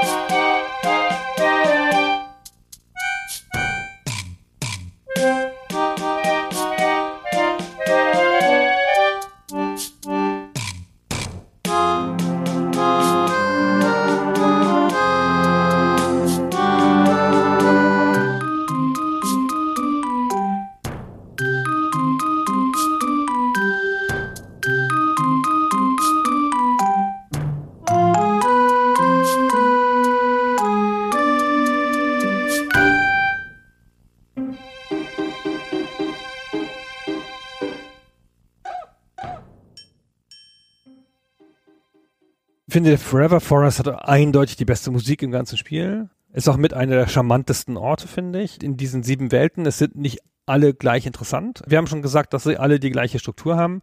Immer erstmal die Erforschung der Welt, dann in der Welt durch Gespräche mit den Eingeborenen und durch bestimmte Kämpfe und durch irgendwelche Sachen den Dungeon finden und dann den Dungeon machen, der auch wirklich immer eine Art von Dungeon ist. Also mal ist es ein Haus und mal ein Schloss und irgendwas so, aber es ist immer ein abgeschlossener Bereich, den du unabhängig vom Rest erforscht. Du kannst schon wieder rausgehen. Achso, man kann immer wieder zurückgehen, das ist ganz fair so. Kommst du auf einen Hitpoint runter und du findest da kein Item mehr, dann kannst du auch wirklich wieder ganz rausgehen, dich draußen aufladen. Also es gibt so Aufladestationen und so Speicherpunkte in der Welt und dann springst du dagegen und dann lädt das einmal ganz auf und dann ist daneben auf den Speicherpunkt dann speicherst du einmal und dann ist wieder gut. Und wenn du dann wieder reingehst, respawnen zwar die Gegner, aber die aufgeschlossenen Türen sind alle noch aufgeschlossen und die gelösten Rätsel sind alle gelöst. Und dann kannst du einfach rein und dann weichst du halt den Gegnern aus und dann kannst du wieder dahin. Das ist schon ganz fair gemacht so. Genau, und die sind ganz unterschiedlich, auch landschaftlich. Ne? Es gibt halt einen Level, der sieht aus wie eine Spielzeugkiste, ja, mit lauter Spielzeugen drin, wo du dann zwischen diesen Spielzeugen rumläufst. Es gibt eine Lava-Geschichte, es gibt ein, ein, Gebiet, wo es um Blumen geht, es gibt einen Berg, es gibt eine Wüste, die ist schrecklich, die ist schon schrecklich, die Wüste. Und es gibt halt den Wald, den du genannt hast. Ich möchte einmal kurz einhaken, wo du gerade die Wüste ansprichst. Da muss man generell sagen, auch da, ich habe mich wahnsinnig gefreut, dass wir dieses Thema besprechen, weil das einfach für mich so eine Serie ist, die ich sehr gerne mag. Und in den ersten Spielstunden habe ich da auch gemerkt, oh, so der Auftakt des Spiels gehört nicht unbedingt so zu den Stärken. Also dieser ewig lange Prolog. Dann ist man im ersten Kapitel. Das erste Kapitel ist relativ cool. Es gibt am Ende diese Cooper Bros, die so eine Eigeninterpretation der Turtles sind als Endgegner. Witzig, cool gemacht und so. Und nach dem ersten Kapitel hat man dann auch so alle Fähigkeiten und weiß, wie das Spiel funktioniert. Und dann ist das zweite Kapitel, diese Wüste. Boah, da ist das Spiel ganz schlecht gealtert. Also um das einmal kurz vielleicht zu umreißen, da muss man dann quasi so einen Outpost finden, also so eine Siedlung. Und vor dieser Siedlung liegt aber eine Wüste, die im Grunde genommen aus rechteckig angeordneten Bildschirmen besteht. Es sind, glaube ich, so sieben mal sieben Bildschirme, die teilweise leer sind. Da gibt es gar nichts zu tun oder sind einfach nur Gegner drin oder irgendwo ein random Item. Und du musst dann halt gucken, wo ist der Ausgang zu dieser Siedlung. Es gibt aber auch keine Karte im Spiel. Es gibt so eine ganz rudimentäre Oberweltkarte, aber die rufst du halt ungefähr nie auf, weil die hat keinerlei Nutzen für dich inhaltlich. Und dann eiert man da in dieser Wüste rum und so motivationsmäßig war das definitiv für mich der Tiefpunkt im ganzen Spiel, wo ich dachte, oh nee, komm, es ist gar nicht mehr so geil, wie du es in Erinnerung hattest, weil da fällt das Spiel einfach ganz deutlich ab und da merkt man einfach auch, dass sie noch nicht das ganze Konzept dahinter so perfektioniert hatten. Das ist einfach langatmig dann an der Stelle. Ja, es hat so Momente, es ist ein bisschen on and off. Immer wenn du was Neues findest, ist es toll natürlich. Das ist ja bei den Rollenspielen immer so. Immer wenn du eine neue Fähigkeit oder eine kleine neue Art von Kampfmechanik hinzukriegst, ist es schön. Je mehr sich das Spiel traut, desto besser ist es. Je ungewöhnlicher es ist in seinem Setting, also je standardisierter es ist, je mehr du die Sachen wiedererkennst, desto öder ist es. Und die Wüste ist zum Beispiel 50 Felder, ja, ungefähr. Und das ist halt einfach ein Tick zu groß. Und es hat die Perfidie, dass es nun ausgerechnet in der Wüste, die eh schon so ein bisschen groß ist und nicht so schön ist, auch einfach optisch nicht, dass alle Gegner, die da sind, sind zwei Gegnerarten, so kleine Shy Guys heißen die, die laufen auf dich zu und versuchen dir Geld zu klauen, aber die versuchen aktiv in den Kampf zu kommen. Das heißt, wenn du da rumläufst und dich nur orientieren willst, dann laufen die immer auf dich zu. Und wenn du nicht schnell genug ausweichst und dann sind auch noch Kakteen, die laufen auch auf dich zu. Und dann sieht das so aus, dass du da rumläufst und dann so vier Kakteen hinter dir herziehst, die alle genau dir folgen. Und wenn du dich dann verklickst oder irgendwo hängen bleibst oder das halt nicht gut machst, dann bist du zack in so einem Kampf. Und den willst du vielleicht ja gar nicht, weil du bist ja schon nur noch auf der Suche. Die will man auch tatsächlich da nicht, wenn man nicht schon diese Fähigkeit gefunden hat, die ich vorhin beschrieben habe, diesen Quake Hammer. Ich fand das da echt auch ein bisschen schwer und diese scheiß Kakteen haben mich da tatsächlich auch etwas genervt und war froh, als dieser Abschnitt dann einfach durch war und finde generell, um mal diesen Exkurs zu machen, so Wüstensettings in Spielen oder auch in Rollenspielen, weiß nicht, wer hat jemals gesagt, er findet es toll oder er wünscht sich, dass da jetzt mal eine Riesenwüste kommt, durch die man zwei Stunden lang durchlatscht. Kurz vor Ende, da ist man in so einem Eisdörfchen, was komplett von Pinguinen bewohnt wird. Und da ist das Spiel so viel besser und stärker in so einem sehr überschaubaren Raum, wo es sich auch sehr darauf konzentriert, so seinen etwas, ja, man kann teilweise auch sagen, verrückten Humor so ein bisschen auszuleben. Da entspinnt sich super schnell so eine Geschichte, dass Mario beschuldigt wird, er hätte den Bürgermeister der Pinguine ermordet. Und wenn ich ermordet sage, dann meine ich auch ermordet. Es ist so, dass die Leute, die Pinguine auf der Straße, ihn dann alle als Mörder beschimpfen und so, was innerhalb dieses Kontexts, dieses sehr niedlichen und fröhlichen Mario-Spiels so eine ganz komische Note hat, dass es auf einmal um so einen vermeintlichen Mord an einem Pinguin geht, da ist das Spiel halt stark, aber nicht, wenn es versucht, dir zu suggerieren, dass es da eine riesenleere Wüste hinbaut. Da funktioniert es einfach nicht. Ich finde auch, die Welten sind zuweilen fast ein bisschen groß und manchmal ist die Orientierung nicht so leicht und das Spiel neigt so ein bisschen dazu, dich zu Backtracking zu zwingen an ein paar Stellen. Also wenn du zum Beispiel dann tatsächlich den Dungeon-Boss in irgendeinem Dungeon besiegt hast und dann willst du nach Toad Town zurück, dann gibt es da nicht wie in manchen Rollenspielen, modernen Rollenspielen, so ein Portal. Nee, nee, nee, nee, dann gehst du den gesamten Weg wieder hoch. Den ganzen Dungeon wieder hoch, über die Straße, links, rechts, an den frisch gespawnten Gegnern vorbei, einfach wieder nach Hause so. Das ist nicht so schlimm. Ich mache das sogar manchmal ganz gerne. Es hat so einen Moment der Kontemplation, was du wieder geschafft hast. Wenn ich jetzt in Toad Town bin, was mache ich denn damit? Dann gehe ich gleich zum Batchhändler und gebe mein Geld aus. Aber es streckt dadurch ein ganz bisschen die Spielzeit. Ja, ich sehe da Vor- und Nachteile. Es gibt dann ein bisschen später im Spiel, so nach dem ersten Drittel oder so, dann entstehen so Röhren an bestimmten Stellen, ich glaube auch in Toad Town, die überbrücken dann quasi schlagartig die Strecke zum Beispiel in das Gumba-Dorf oder in dieses andere Cooper-Dorf, wo man hin will. Das ist dann ganz angenehm und auch über die Kanalisation in Toad Town, da erreicht man dann auch bestimmte Sachen schneller und pipapo. Das ist cool. Auf der anderen Seite weiß ich es aber auch zu schätzen, dass man vorher die ganze Zeit so ein schönes Gefühl hat dafür, wie ist diese Welt aufgebaut. Also ich weiß, wenn ich jetzt aus Towtown links rauslaufe und dann zwei Kilometer laufe, kommt irgendwann das Gumbadorf und wenn ich da abbiege, dann ist da der Wald und so. Das finde ich hat auch was Nettes an sich, weil es sehr lange so diese Idee bewahrt, dass die da eben so eine kleine Welt aus Papier aufgebaut haben. Finde ich auch ganz schön. Aber ja, gerade weil wir schon gesagt haben, es bringt dann nichts mehr, Gegner zu besiegen, die weit unter einem selbst liegen, was den Level angeht. Ja, das Backtracking ist dann einfach ein bisschen anstrengend. Es gibt auch nette Nebenquests, die zum Beispiel sowas sind wie trage Briefe aus oder bring für den alten Cooper aus dem Cooperdorf Gegenstände zu dem und dem alten Bekannten von ihm. Das sind oft einfach so Fetch-Quests, die eben auch dazu führen, dass man eben wieder durch Areale läuft, in denen man schon mal war das tut nicht so richtig weh und so und ist manchmal auch lustig, aber ja, perfekt gemacht war das damals auch noch nicht. Es gibt ja viele Rollenspiele, die im Wesentlichen aus einem Set von Maps bestehen, die durch Teleporter verbunden sind. Also das heißt dann nicht Teleporter im Spiel, du gehst halt aus einer Karte raus, aber dann kommt ein schwarzer Ladebildschirm und dann beamt es dich an eine bestimmte Stelle der anderen Karte. Oder manchmal reist du sogar auf einer Weltkarte hin und her und so. Und das hat seinen Vorteil, finde ich. Ich mag Weltkarten, über die man reist, ganz gerne. Aber es ist auch wirklich schön, von einem Ort zum anderen zu Fuß zu gehen. Dadurch erfährst du die Welt so ganz richtig. Und das ist hier, finde ich, schon ganz nett. Ich gehe auch gern zwischen den Sachen hin und her. Also es nervt ein bisschen, ja. Und man darf nicht so oft in Kämpfe geraten. Aber ähm, zum Beispiel, wenn du diese Wüste bloß durchqueren willst und nicht irgendwie da in der Wüste noch was suchst, den Eingang zum Dungeon zum Beispiel, dann ist die aber auch wirklich nur sieben Felder lang. Da gibt es eine Straße wenn du nicht von der abweichst, dann gehst du genau diese Straße lang und dann geht das schon so einigermaßen.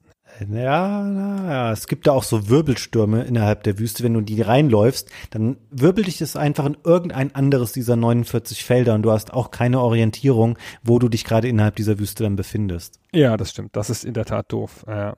Aber du hast schon recht. Idealerweise könntest du einfach sieben Felder durchlaufen. Das stimmt schon. Genau. Wir hatten die Dungeons kurz angesprochen. Die sind von sehr unterschiedlicher Komplexität, möchte ich mal sagen, mhm. weil wir gerade bei der Wüste waren und wir die Cooper Brothers erwähnt haben, die ja wirklich eine Parodie der Teenage Mutant Ninja Turtles, wie heißen die? Hero, nee, wie heißen die? Bei uns heißen die Hero Turtles, bei uns durften die früher nicht Ninja Turtles heißen, weil Ninja sind Killer. Ja, genau. Ich habe die nämlich als Comic kennengelernt, als Ninja Turtles, bevor es diese Filmchen gab. Und dann habe ich tatsächlich übrigens mal einen Ninja Turtle Pen and Paper Rollenspiel gespielt, das es gab.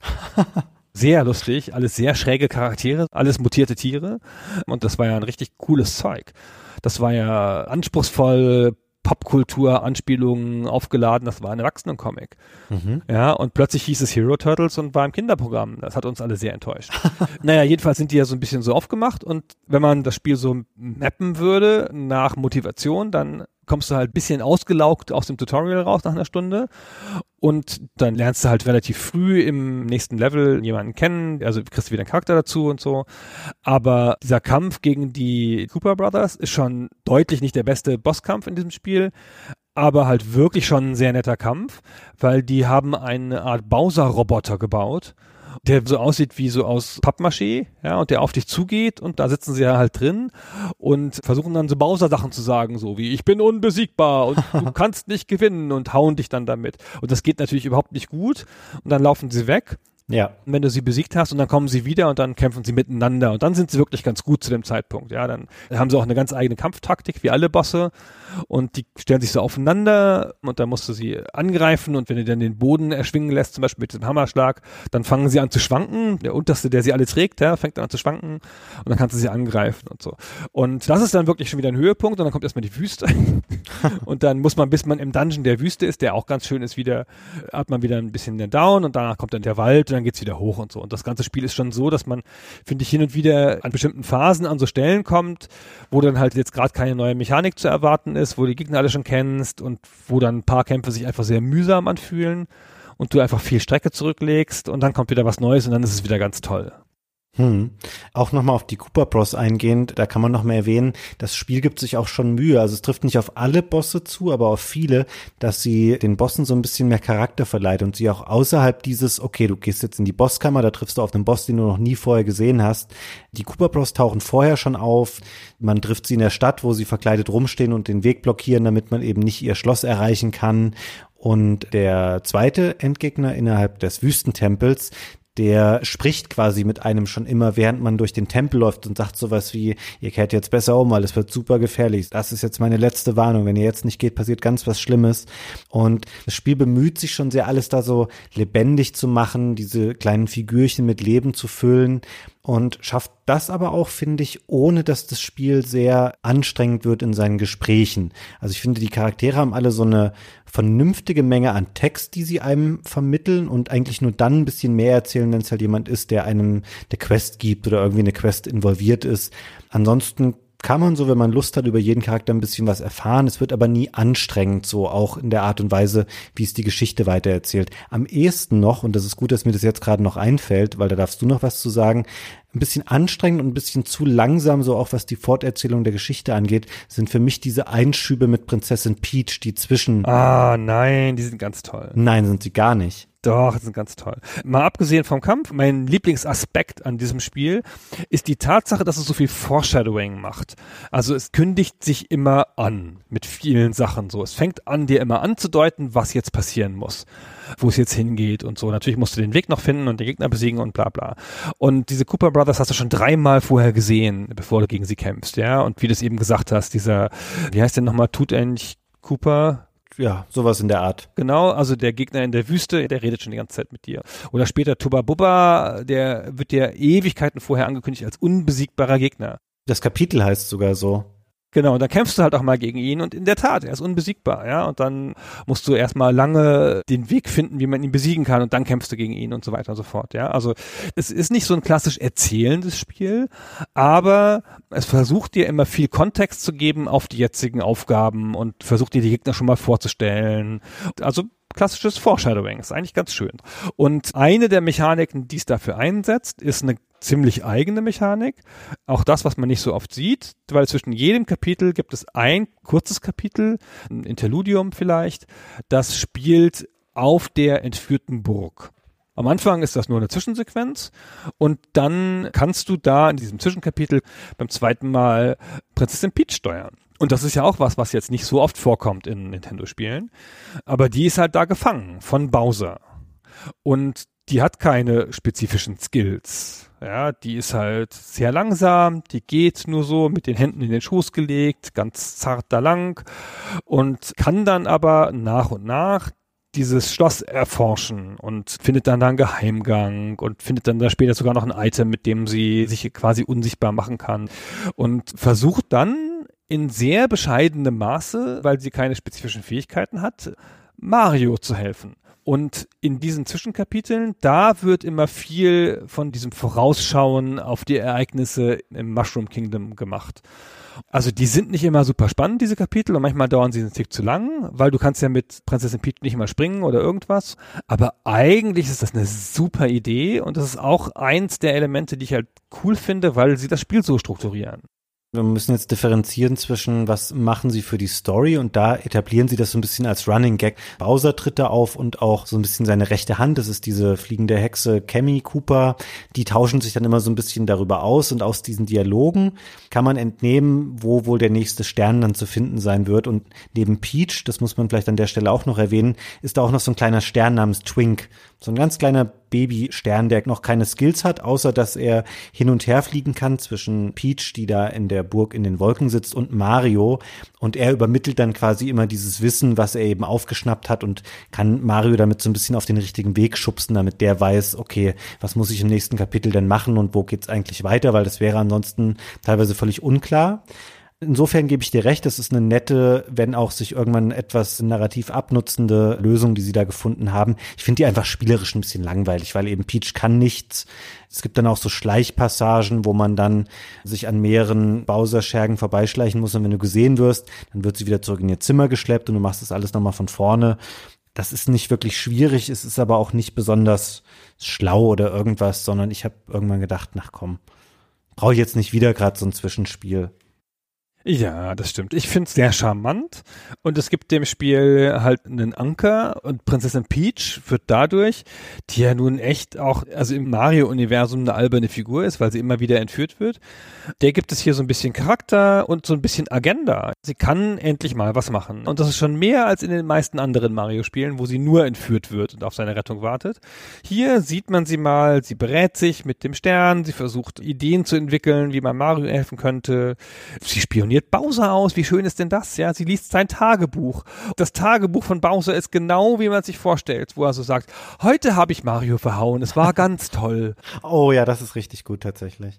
Wie so ein Schüler, ja. Also, das ist echt super nett. Und dieser Stern ist so niedlich mit dem sie da immer redet. Die Sterne können Wünsche erfüllen, das ist ihre grundlegende Fähigkeit.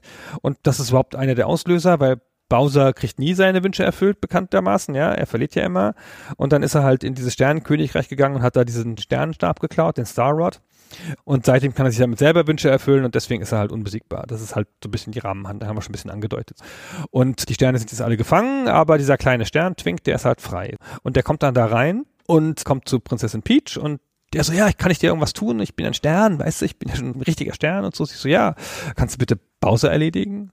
Und dann ist der Stern völlig geknickt, natürlich, weil er nicht Bowser erledigen kann, weil er ist ja noch so klein. Und er will es dann schon versuchen und so. das ist so süß.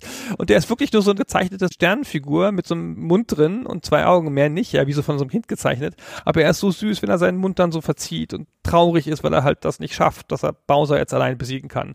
Und dann kommen sie gemeinsam drauf, dass er irgendwo überall hin kann und sie muss ihm das dann so ein bisschen auch vorschlagen.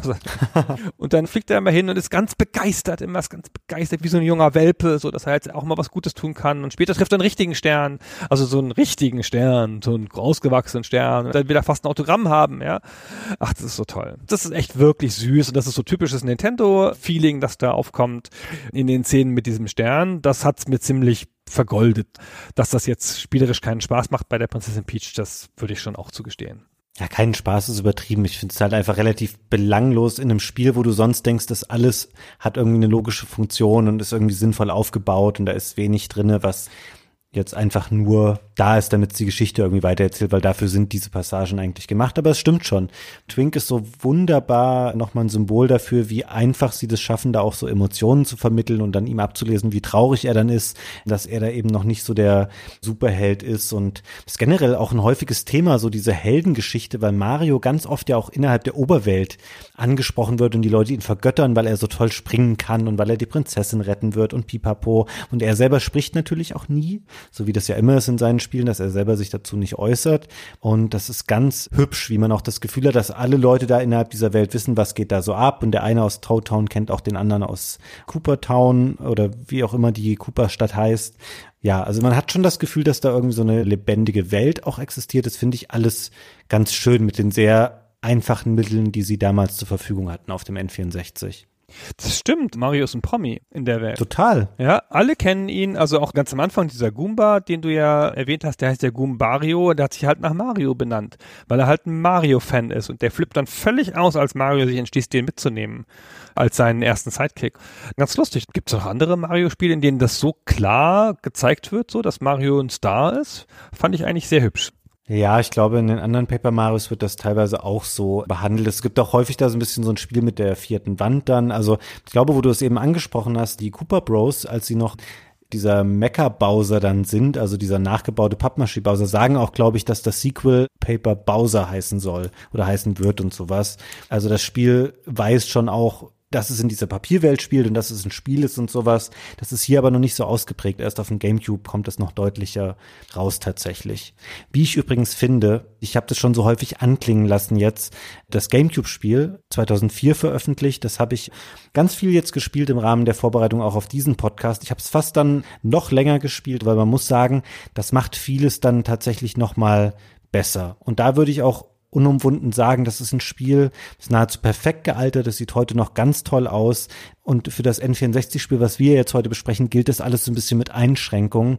Aber es ist für einen ersten Schuss in diese Richtung, finde ich, ist es schon sensationell gut, was Paper Mario auf dem N64 geschaffen hat, trotz der paar Macken, die es einfach hat. Ja, also ich finde, man kann es noch mit großem Gewinn spielen und das gilt ja auch nicht für jedes N64-Spiel. Für die allerwenigsten sogar. ja, ich wollte es nicht so böse sagen. Ich möchte nochmal an Conker erinnern an dieser Stelle, Gunnar. Das war der Punkt, wo ich schon dachte, dass ich das Projekt Stay Forever für mich einfach beenden werde an der Stelle. Das war das einzige N64-Spiel, was wir überhaupt besprochen haben, bis jetzt zur Folge mit Paper Mario. Ja, das siehst du mal.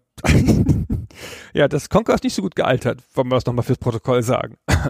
nee. Ja, das kann man nicht mit gutem Gewinn nochmal spielen. Das ist richtig. Aber das ist ja oft so, dass die Legenden nicht mehr so gut funktionieren, dass die Legenden hauptsächlich im Kontext ihrer Zeit funktioniert haben. Aber dies hier ist halt, man merkt es immer wieder in jeder Pore. Es ist, ob es nun von Intelligent Systems ist oder nicht, es ist ein Nintendo-Spiel und es hat in großen Teilen die Nintendo-eigene Liebe zum Detail und Liebe zum Polish, würde man vielleicht sagen, mit so Games-Industrie-Sprech. Es ist halt an vielen Stellen funktional auspoliert. Es ist getestet worden. Man merkt, dass die genau wissen, wie die Elemente zusammenspielen. Man hat nicht das Gefühl, da ist irgendwas zufällig drin. Manche Entscheidungen wirken arbiträr, aber man hat nicht das Gefühl, sie hätten jetzt auch, jetzt machen wir das nochmal so oder das probieren wir jetzt mal und das funktioniert jetzt nicht, lassen wir trotzdem drin oder so. So ist das eigentlich nicht. Ja, es ist schon noch ein ziemlich perfektes Spiel auf seine Art. Ja, es ist definitiv vielleicht ein bisschen zu lang und es sind einfach Sachen gestreckt. Das hätte man sicherlich um vier, fünf, sechs Stunden einkürzen können. Es ist insgesamt so 25 Stunden ungefähr lang. Aber es lohnt sich auf jeden Fall. Und wenn es nur dazu da ist, dass man sich mal anguckt, weil so habe ich das für mich jetzt auch ein bisschen wahrgenommen, ich finde, Nintendo hat so einen coolen Gegenentwurf geschaffen zu dem, was damals, also man muss sich da immer auch ein bisschen in die Zeit einfach reindenken. Spiele wurden damals schon immer komplexer, sie wurden immer bombastischer, immer größer, immer mehr Mechanik noch reingeworfen in die ganzen Final Fantasies und wir müssen es ja tatsächlich hier auch im Kontext der japanischen Rollenspiele betrachten. Da haben sie einfach was komplett anderes auf die Beine gestellt und gesagt, hey, guck mal, man kann sowas auch so machen, dann funktioniert das vielleicht auch gut für den Massenmarkt. Das Spiel hat sich auch sehr, sehr gut verkauft tatsächlich dann, obwohl es eben so spät noch rauskam fürs N64, war das durchaus noch okay, dass es dann eben auch später auf dem GameCube noch ein Sequel gab. Das ist ein sehr schönes Experiment, was Nintendo da erfolgreich durchgeführt hat. Und ich muss einmal noch, bevor wir jetzt hier nur auf so High Notes enden, möchte ich nochmal das gleiche Fass aufmachen, über das wir, glaube ich, auch kurz bei Donkey Kong gesprochen hatten. Es ist leider auch eine dieser Serien, so ähnlich wie Mario vs. Donkey Kong, zu dem Donkey Kong wurde, oder auch Mario Party, wo Nintendo später nach Paper Mario und nach dem GameCube-Spiel namens Paper Mario die Legende vom Ionentor völlig die Kontrolle darüber verloren hat, warum das eigentlich eine coole Serie ist und warum Leute das geliebt haben. Und die späteren Teile, das Wii-Spiel, das Super Paper Mario ist so ein bisschen so ein Zwischending, wo dann schon die Rundenkämpfe wegfielen, was eher so ein Geschicklichkeitsding ist. Und dann gibt es später noch einen Teil auf dem 3DS und der Wii U. Und da würde ich sagen, werden 80 Prozent der Sachen, die wir hier gelobt haben, falsch gemacht, rausgestrichen, ignoriert und das Spiel ganz anders aufgezogen. Es sind furchtbare Spiele, wenn man es mit dem Spiel vergleicht, was wir heute besprochen haben. Mir ist nicht ganz klar gewesen, warum sie das gemacht haben. Was ihnen klar ist, ist, dass der Look so gut ist, dass es so eine gute Idee ist mit diesem Papierding, dass man das auch noch in anderen Genres umsetzen kann. Und das schien mir der Wunsch zu sein. Also ich hatte jetzt nicht so das Gefühl, das sind Spiele, die sind dafür da, um das Paper Mario Konzept zu entschlacken, sondern das sind dafür da, um Paper Mario in anderen Genres anzusiedeln auf eine Art. Aber das ist ja nicht so kommuniziert. Also ich will das jetzt nicht unnötig hier auswälzen, aber es ist persönlich mir immer so ein Anliegen, weil das noch wie so ein Stachel immer noch mir im Fleisch sitzt, weil ich weiß, 2012 habe ich mich so dermaßen gefreut auf dieses 3DS-Spiel namens Paper Mario Sticker Star und das versucht auch nicht wirklich in einem anderen Genre zu Hause zu sein, sondern im Grunde genommen, wenn man sich's anschaut, denkt man, das ist ein klassisches Paper Mario. Es hat aber Rundenkämpfe, in denen man aber keine Erfahrung sammelt. Das heißt, dieses ganze Auflevel-Konzept fällt weg und man kann die Aktionen nicht mehr einfach so ausführen, sondern für alles, egal ob ich einen Sprung machen will oder einen Hammerschlag. Ich brauche immer solche blöden Sticker, die dadurch dann verbraucht werden. Und alleine das schon ist halt so dämlich, weil du machst die Kämpfe, die einen ganz großen Teil des Spiels ausmachen, halt einfach zu einer Sache, die dir ganz doll auf die Nerven geht, die du am liebsten vermeiden möchtest und weiß nicht, was dahinter die Motivation in irgendeiner Form gewesen sein kann. Mir ist die ganze Mechanik nicht klar. Also von dem Sticker Star und auch vom Color Splash nicht. Also warum haben sie gedacht, dass es das eine gute Mechanik ist? Ist das ein Versuch, andere Zielgruppen anzusprechen oder so? Ich versuche ja immer das rational irgendwie zu begründen, aber es ist mir da nicht so ganz klar. Mir auch nicht. Ich glaube, wir werden die Antwort darauf auch nicht finden. Wollen wir noch einmal ganz kurz erwähnen, Gunnar, weil sonst fühlt sich so ein Paper Mario Podcast nicht so komplett an. Es gibt auch noch diese Handheld Reihe, die sowas sehr ähnliches ist zu Paper Mario namens Mario und Luigi. Hast du davon mal was gespielt? Habe ich keinen von gespielt, leider. Oh, das ist aber schlimm. Da besprechen wir auch noch mal einen von. Auch da würde ich nämlich sagen, die ersten Teile, man hat auf dem GBA begonnen. Nach dem ersten Paper Mario gibt es auch mittlerweile fünf Teile von. Die ersten richtig gut. Später auf dem 3DS leider auch nicht mehr so gut. Und mittlerweile hier an dem Punkt, gerade jetzt vor einigen Monaten, also Ende 2019, das Entwicklerstudio, die waren von einem Studio namens Alpha Dream, die mussten leider jetzt Konkurs anmelden. Das heißt, Mario und Luigi sehen wir wahrscheinlich nicht mehr. Aber vielleicht gibt es ja irgendwann nochmal ein neues, gutes Paper Mario, weil Intelligent Systems, die existieren ja nach wie vor und sind extrem erfolgreich eben mit den Fire Emblem Spielen. Ja, Fire Emblem hat sich ja von einer quasi externen Marke zu einer Kernmarke von Nintendo auch in anderen Märkten mobile jetzt gemausert. Intelligent Systems ist noch ganz schön gut im Geschäft gerade zusammen mit Nintendo. Aber weiß man nicht. Wir würden ja dann auch wieder ein klassisches Paper Mario wollen, ne? Ein Paper Mario Rollenspiel. Ja, total. Keine Ahnung, ob das jetzt noch auf ihrer Agenda steht, nachdem sie jetzt die letzten beiden eher anders gemacht haben. Ja, wahrscheinlich nicht. Es ist nur mein Wunschdenken, weil gerade das GameCube-Spiel somit eins meiner Evergreens und ewigen Nintendo-Klassiker darstellt. Haben wir noch was zum N64-Spiel vergessen, lieber Gunnar? Nicht grundsätzlich. Wir sind über so ein paar Sachen relativ schnell weggegangen. Ich wollte noch mal ganz kurz erwähnen, was für ein fetter Hub Toad Town ist also das Hub-Design in Rollenspielen und Ego-Shootern und anderen Spielen kam ja irgendwann in den 90er Jahren in die Welt und viele Rollenspiele sind dann später um so eine zentrale Stadt entstanden oder eine Burg oder was weiß ich, irgendein Ort, wohin der Charakter immer wieder zurückgehen kann. Das hat sich ja als grundlegendes Konzept ganz gut bewährt. Aber für so ein relativ klein anmutendes Spiel an manchen Stellen, wie das das Mario ist, weil die einzelnen Level sind jetzt auch nicht so riesig und die wirken auch nicht so riesig, weil der Bildschirm auch nur so kleine Ausschnitte davon zeigt. Und selbst diese 50 mal 50 große Wüste, die uns halt riesig vorkommt, ist im Vergleich zu manch anderen Rollenspielen einfach auch kein so ein Riesengebiet, weil da auch nicht so viel los ist. Und Toad Town ist aber richtig fett, ja, das streckt sich über sechs große Areale, die alle mehrere Bildschirme groß sind. Nur, dass man es mal so ein bisschen angerissen hat. Ja, da ist dann ein Hafen und ein Zug, mit dem man in den nächsten Level fahren kann, also eine Bahnstation. Und du hast schon erwähnt, es gibt so eine Mini-Mechanik, dass man noch so Briefe austragen kann. Es gibt immer in jedem Ort so Räume, in denen man schlafen gehen kann, um sich zu heilen. So Toad Houses heißen die. Es gibt so einen Magier, der einem auf den Weg in den nächsten Level weist. Es gibt so einen wie heißt denn der, so Tasty? Ein Koch. Ein Koch, genau, ein Koch ist das, genau. Dem kannst du Gegenstände geben, also meinetwegen einen Pilz oder sowas, den du in der Welt gefunden hast und der dir fünf Lebenspunkte zurückbringt und dann kocht der dir was anderes daraus. Und dann kannst du damit so kleinen Rezepten experimentieren. Also ich gebe dir bei allem recht. Das ist auf jeden Fall auch eine Erwähnung wert, was es da alles noch gibt. Wobei ich finde, das sind so sehr klassische Rollenspiel-Side-Aufgabensachen, auch die in dieser Stadt dann noch verteilt sind. Bei dem Koch, da fand ich es immer ein bisschen komisch, dass da kein Preis irgendwie so für verlangt wird. Weißt du, was ich meine? Ja, genau, das schenkt er dir einfach, ja. Theoretisch, wenn du es halt richtig gut machen willst oder wenn du einfach das bestmögliche Equipment haben willst, schleppst du halt jeden Pilz dahin und jedes Teeblatt, weil er dir immer was Besseres daraus kocht. Also es gibt bestimmte Fälle, wo er dann was herstellt, wo es dann heißt, es ist ungenießbar, aber das passiert nicht zufällig, sondern du weißt, wenn du einen Pilz hinbringst, kriegst du immer ein Item zurück, was besser ist als der Pilz.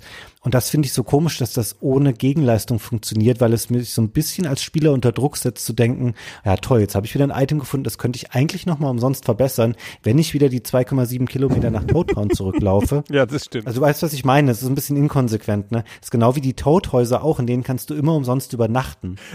ja, das stimmt. Ja. Aber ja, ansonsten Toad Town echt toll, also auch wie schön die Sequenz ist, wenn man zum ersten Mal mit diesem Zug fährt, weil dann halt wirklich man auch sieht, wie die da so ein bisschen rumtuckert und dann tatsächlich auch, dass nicht einfach nur eine Schwarzblende ist, sondern man fährt dahin zu dem Zielort oder auch am Hafen, dass dann, dann nicht irgendwann ein Schiff anlegt, das einen mitnimmt, sondern man ist dann quasi in einem Wal unterwegs. Der hat Magenschmerzen, dann gibt es da so eine kurze Sequenz, wo man ein bisschen kämpfen muss und dann transportiert der einen, ich glaube, zu dieser Lava Lava Island dann hin. Genau. Also das hat schon alles so seinen Charme und es ist einfach auch schön, durch diese Stadt zu laufen und die so ein bisschen zu entdecken, auch wenn man da mal keinen Auftrag hat. Und das ist auch wieder so typisch geführt. Am Anfang ist die halt sehr geschlossen und man sieht nur einen ganz kleinen Teil von ihr, kann sich da nicht verirren. Und zum zweiten, dritten Kapitel irgendwann macht das Spiel halt dann diese ganze Stadt auf. Und dann kannst du auch einfach dich da drin beschäftigen, ehe du in den nächsten Level gehst. Und da gibt es eine Kanalisation, da kannst du noch Abenteuer erleben und sowas. Also auch das finde ich einen, will ich sagen, ein Konzept, das der Zeit voraus ist, aber auf einem guten Rollenspielstandard sehr konsequent umgesetzt und eine sehr gute Bereicherung für dieses Spiel. Wie gesagt, ansonsten, ich habe es eben schon so ein bisschen gesagt, an manchen Stellen wirkt es schon ein bisschen kindlich und ein bisschen klein, weil so diese einzelnen Bildschirme, die sind dann auch relativ flach, also du kannst nicht so weit in die Tiefe gehen. Manchmal ist es auch wirklich nur, dass du in manchen Bildschirmen nur so eine Bewegung von links nach rechts im Wesentlichen machst, wie in einem Jump'n'Run mhm. und gar nicht so viel in die Tiefe gehen kannst oder das gar nicht so viel Sinn hat. Und man ist halt immer schon irgendwie in dem Spiel ganz froh, wenn es mal an ein paar Stellen so Größe zeigt und sich so ein bisschen ausbreitet und man da so ein Gefühl von Tiefe noch hat und so. Ja, es stimmt. Da ist tatsächlich an den Sachen außerhalb der Dungeons, so Toe Town, wirklich dann auch das Ding, wo das am ehesten mal vorkommt. Genau. Auch da wieder am Anfang, der erste Dungeon ist vollkommen linear, ja. Und dann werden sie auch so, dass sie halt dann unterschiedliche Wege ermöglichen, sich bestimmten Zielen nach und nach zu nähern oder erst den einen Weg zu gehen, dann den anderen und so. Also das Spiel wächst halt in den Aufgaben auch wirklich sehr klar mit dem Schwierigkeitsgrad. Und immer, wenn du eine Sache fertig hast, dann kommt die nächste Sache, die so ähnlich ist, aber halt noch ein Tick ausgefeilter oder noch ein Tick anspruchsvoller oder noch mit einer Mechanik mehr und so. Ja, in der Regel ist halt immer so, dass du die Fähigkeit des letzten Sidekicks, den du halt neu dazu bekommen hast, die wird halt eben sehr wichtig in dem nächsten Dungeon, der ansteht. Ich glaube, in Kapitel 1 ist es sogar schon, da findet man ja Cooper und Bombette relativ nah hintereinander. Und deswegen gibt es eben in der Festung dann Stellen, wo man zum einen diese Fähigkeit nutzen muss, dass Cooper in seinem Schildkrötenpanzer über so Abgründe schießt und Schalter betätigt. Und es gibt da auch schon so brüchige Wände, die Bombette dann sprengen kann. Man kann immer davon ausgehen, wenn du einen neuen Sidekick hast, dann werden dessen Talente erstmal eine große Rolle spielen in dem nächsten Spielabschnitt. Das fand ich fast im Nachhinein ein bisschen schwach. Also so schön ich das finde, dass man die Charaktere in der Oberwelt benutzen kann, weil das ja, ich sagte schon, Lebendigkeit gibt und einen Einsatzzweck. Als ich auf Mount Rugged war, schon im zweiten Kapitel und Parakiti noch nicht hatte, dachte ich so, ah, hier ist ja schon ein Abgrund, da komme ich nicht rüber.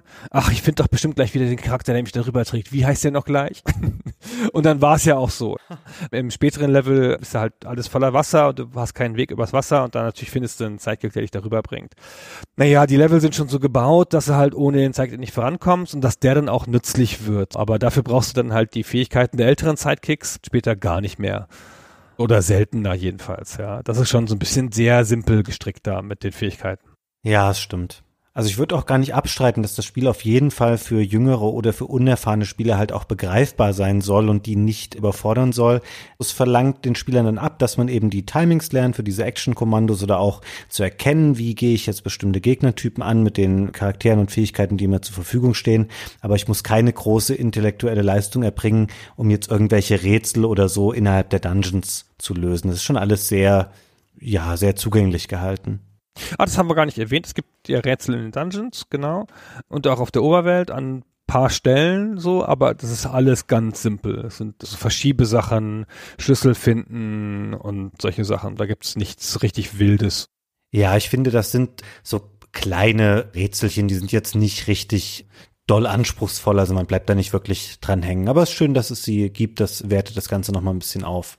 Ja, ist ja auch eine Oberweltmechanik, also eine außerhalb des Kampfes Mechanik, die dem Spiel ganz gut tut, ja, dass man da noch so eine kleine Rätselkomponente hat. Aber naja, alles nicht so ganz aufwendig, aber passt ganz gut ins Spiel. Ja, ich würde sagen, es ist generell ein Spiel, wo man mit einfachen und bewusst reduzierten Mitteln was sehr Schönes und Stimmiges geschaffen hat. Das wäre jetzt, glaube ich, mein Kurzfazit nochmal zu Paper Mario. Ja, das kann ich voll unterschreiben. Und ist es jetzt ein Kinderspiel? Auch, würde ich sagen. Ich glaube, es überfordert Kinder nicht, wenn man eben diese Grundmechaniken einmal beherrscht und weiß, okay, so funktionieren diese Kommandos. Man muss eben sich in diese Timing-Geschichten ein bisschen reinfuchsen, aber dann ist es auch für Kinder beherrschbar. Ist vielleicht was ganz Schönes, wenn man Kinder so ein bisschen mal da ranführen möchte. My First Rollenspiel ist das quasi von Nintendo. My First Rollenspiel, genau, wahrscheinlich ist das so. Aber was ich am Anfang gar nicht erwähnt habe meiner Tochter, die hat dann mir über die Schulter geschaut und hat gesagt, ach Mario. Und wir haben noch nie ein Mario-Spiel gespielt. Und ich habe ja auch noch nie irgendwie erklärt, wer der Mario ist. Das ist so Popkulturwissen, dass man halt als Elfjähriger, auch wenn man keine Switch im Haus hat oder so, oder dem Papa nicht beim SNES-Spielen zuguckt, was man aber einfach selbstverständlich weiß. Aber woher weiß man das denn dann? Ich weiß auch nicht. Also Kinder wissen ja erstaunliche Dinge übrigens, seit es YouTube gibt. Aber das war ihr irgendwie klar. Ist einfach eine Figur, die man kennt. Im Zweifelsfall hat sie ja auch ein Smartphone und wird schon mit den Nintendo Mario Handyspielen konfrontiert worden sein. Nee, das wüsste ich ja. Ja, als ob du wüsstest, was deine Tochter mit dem Smartphone macht. Ja, natürlich weiß ich das. Hey!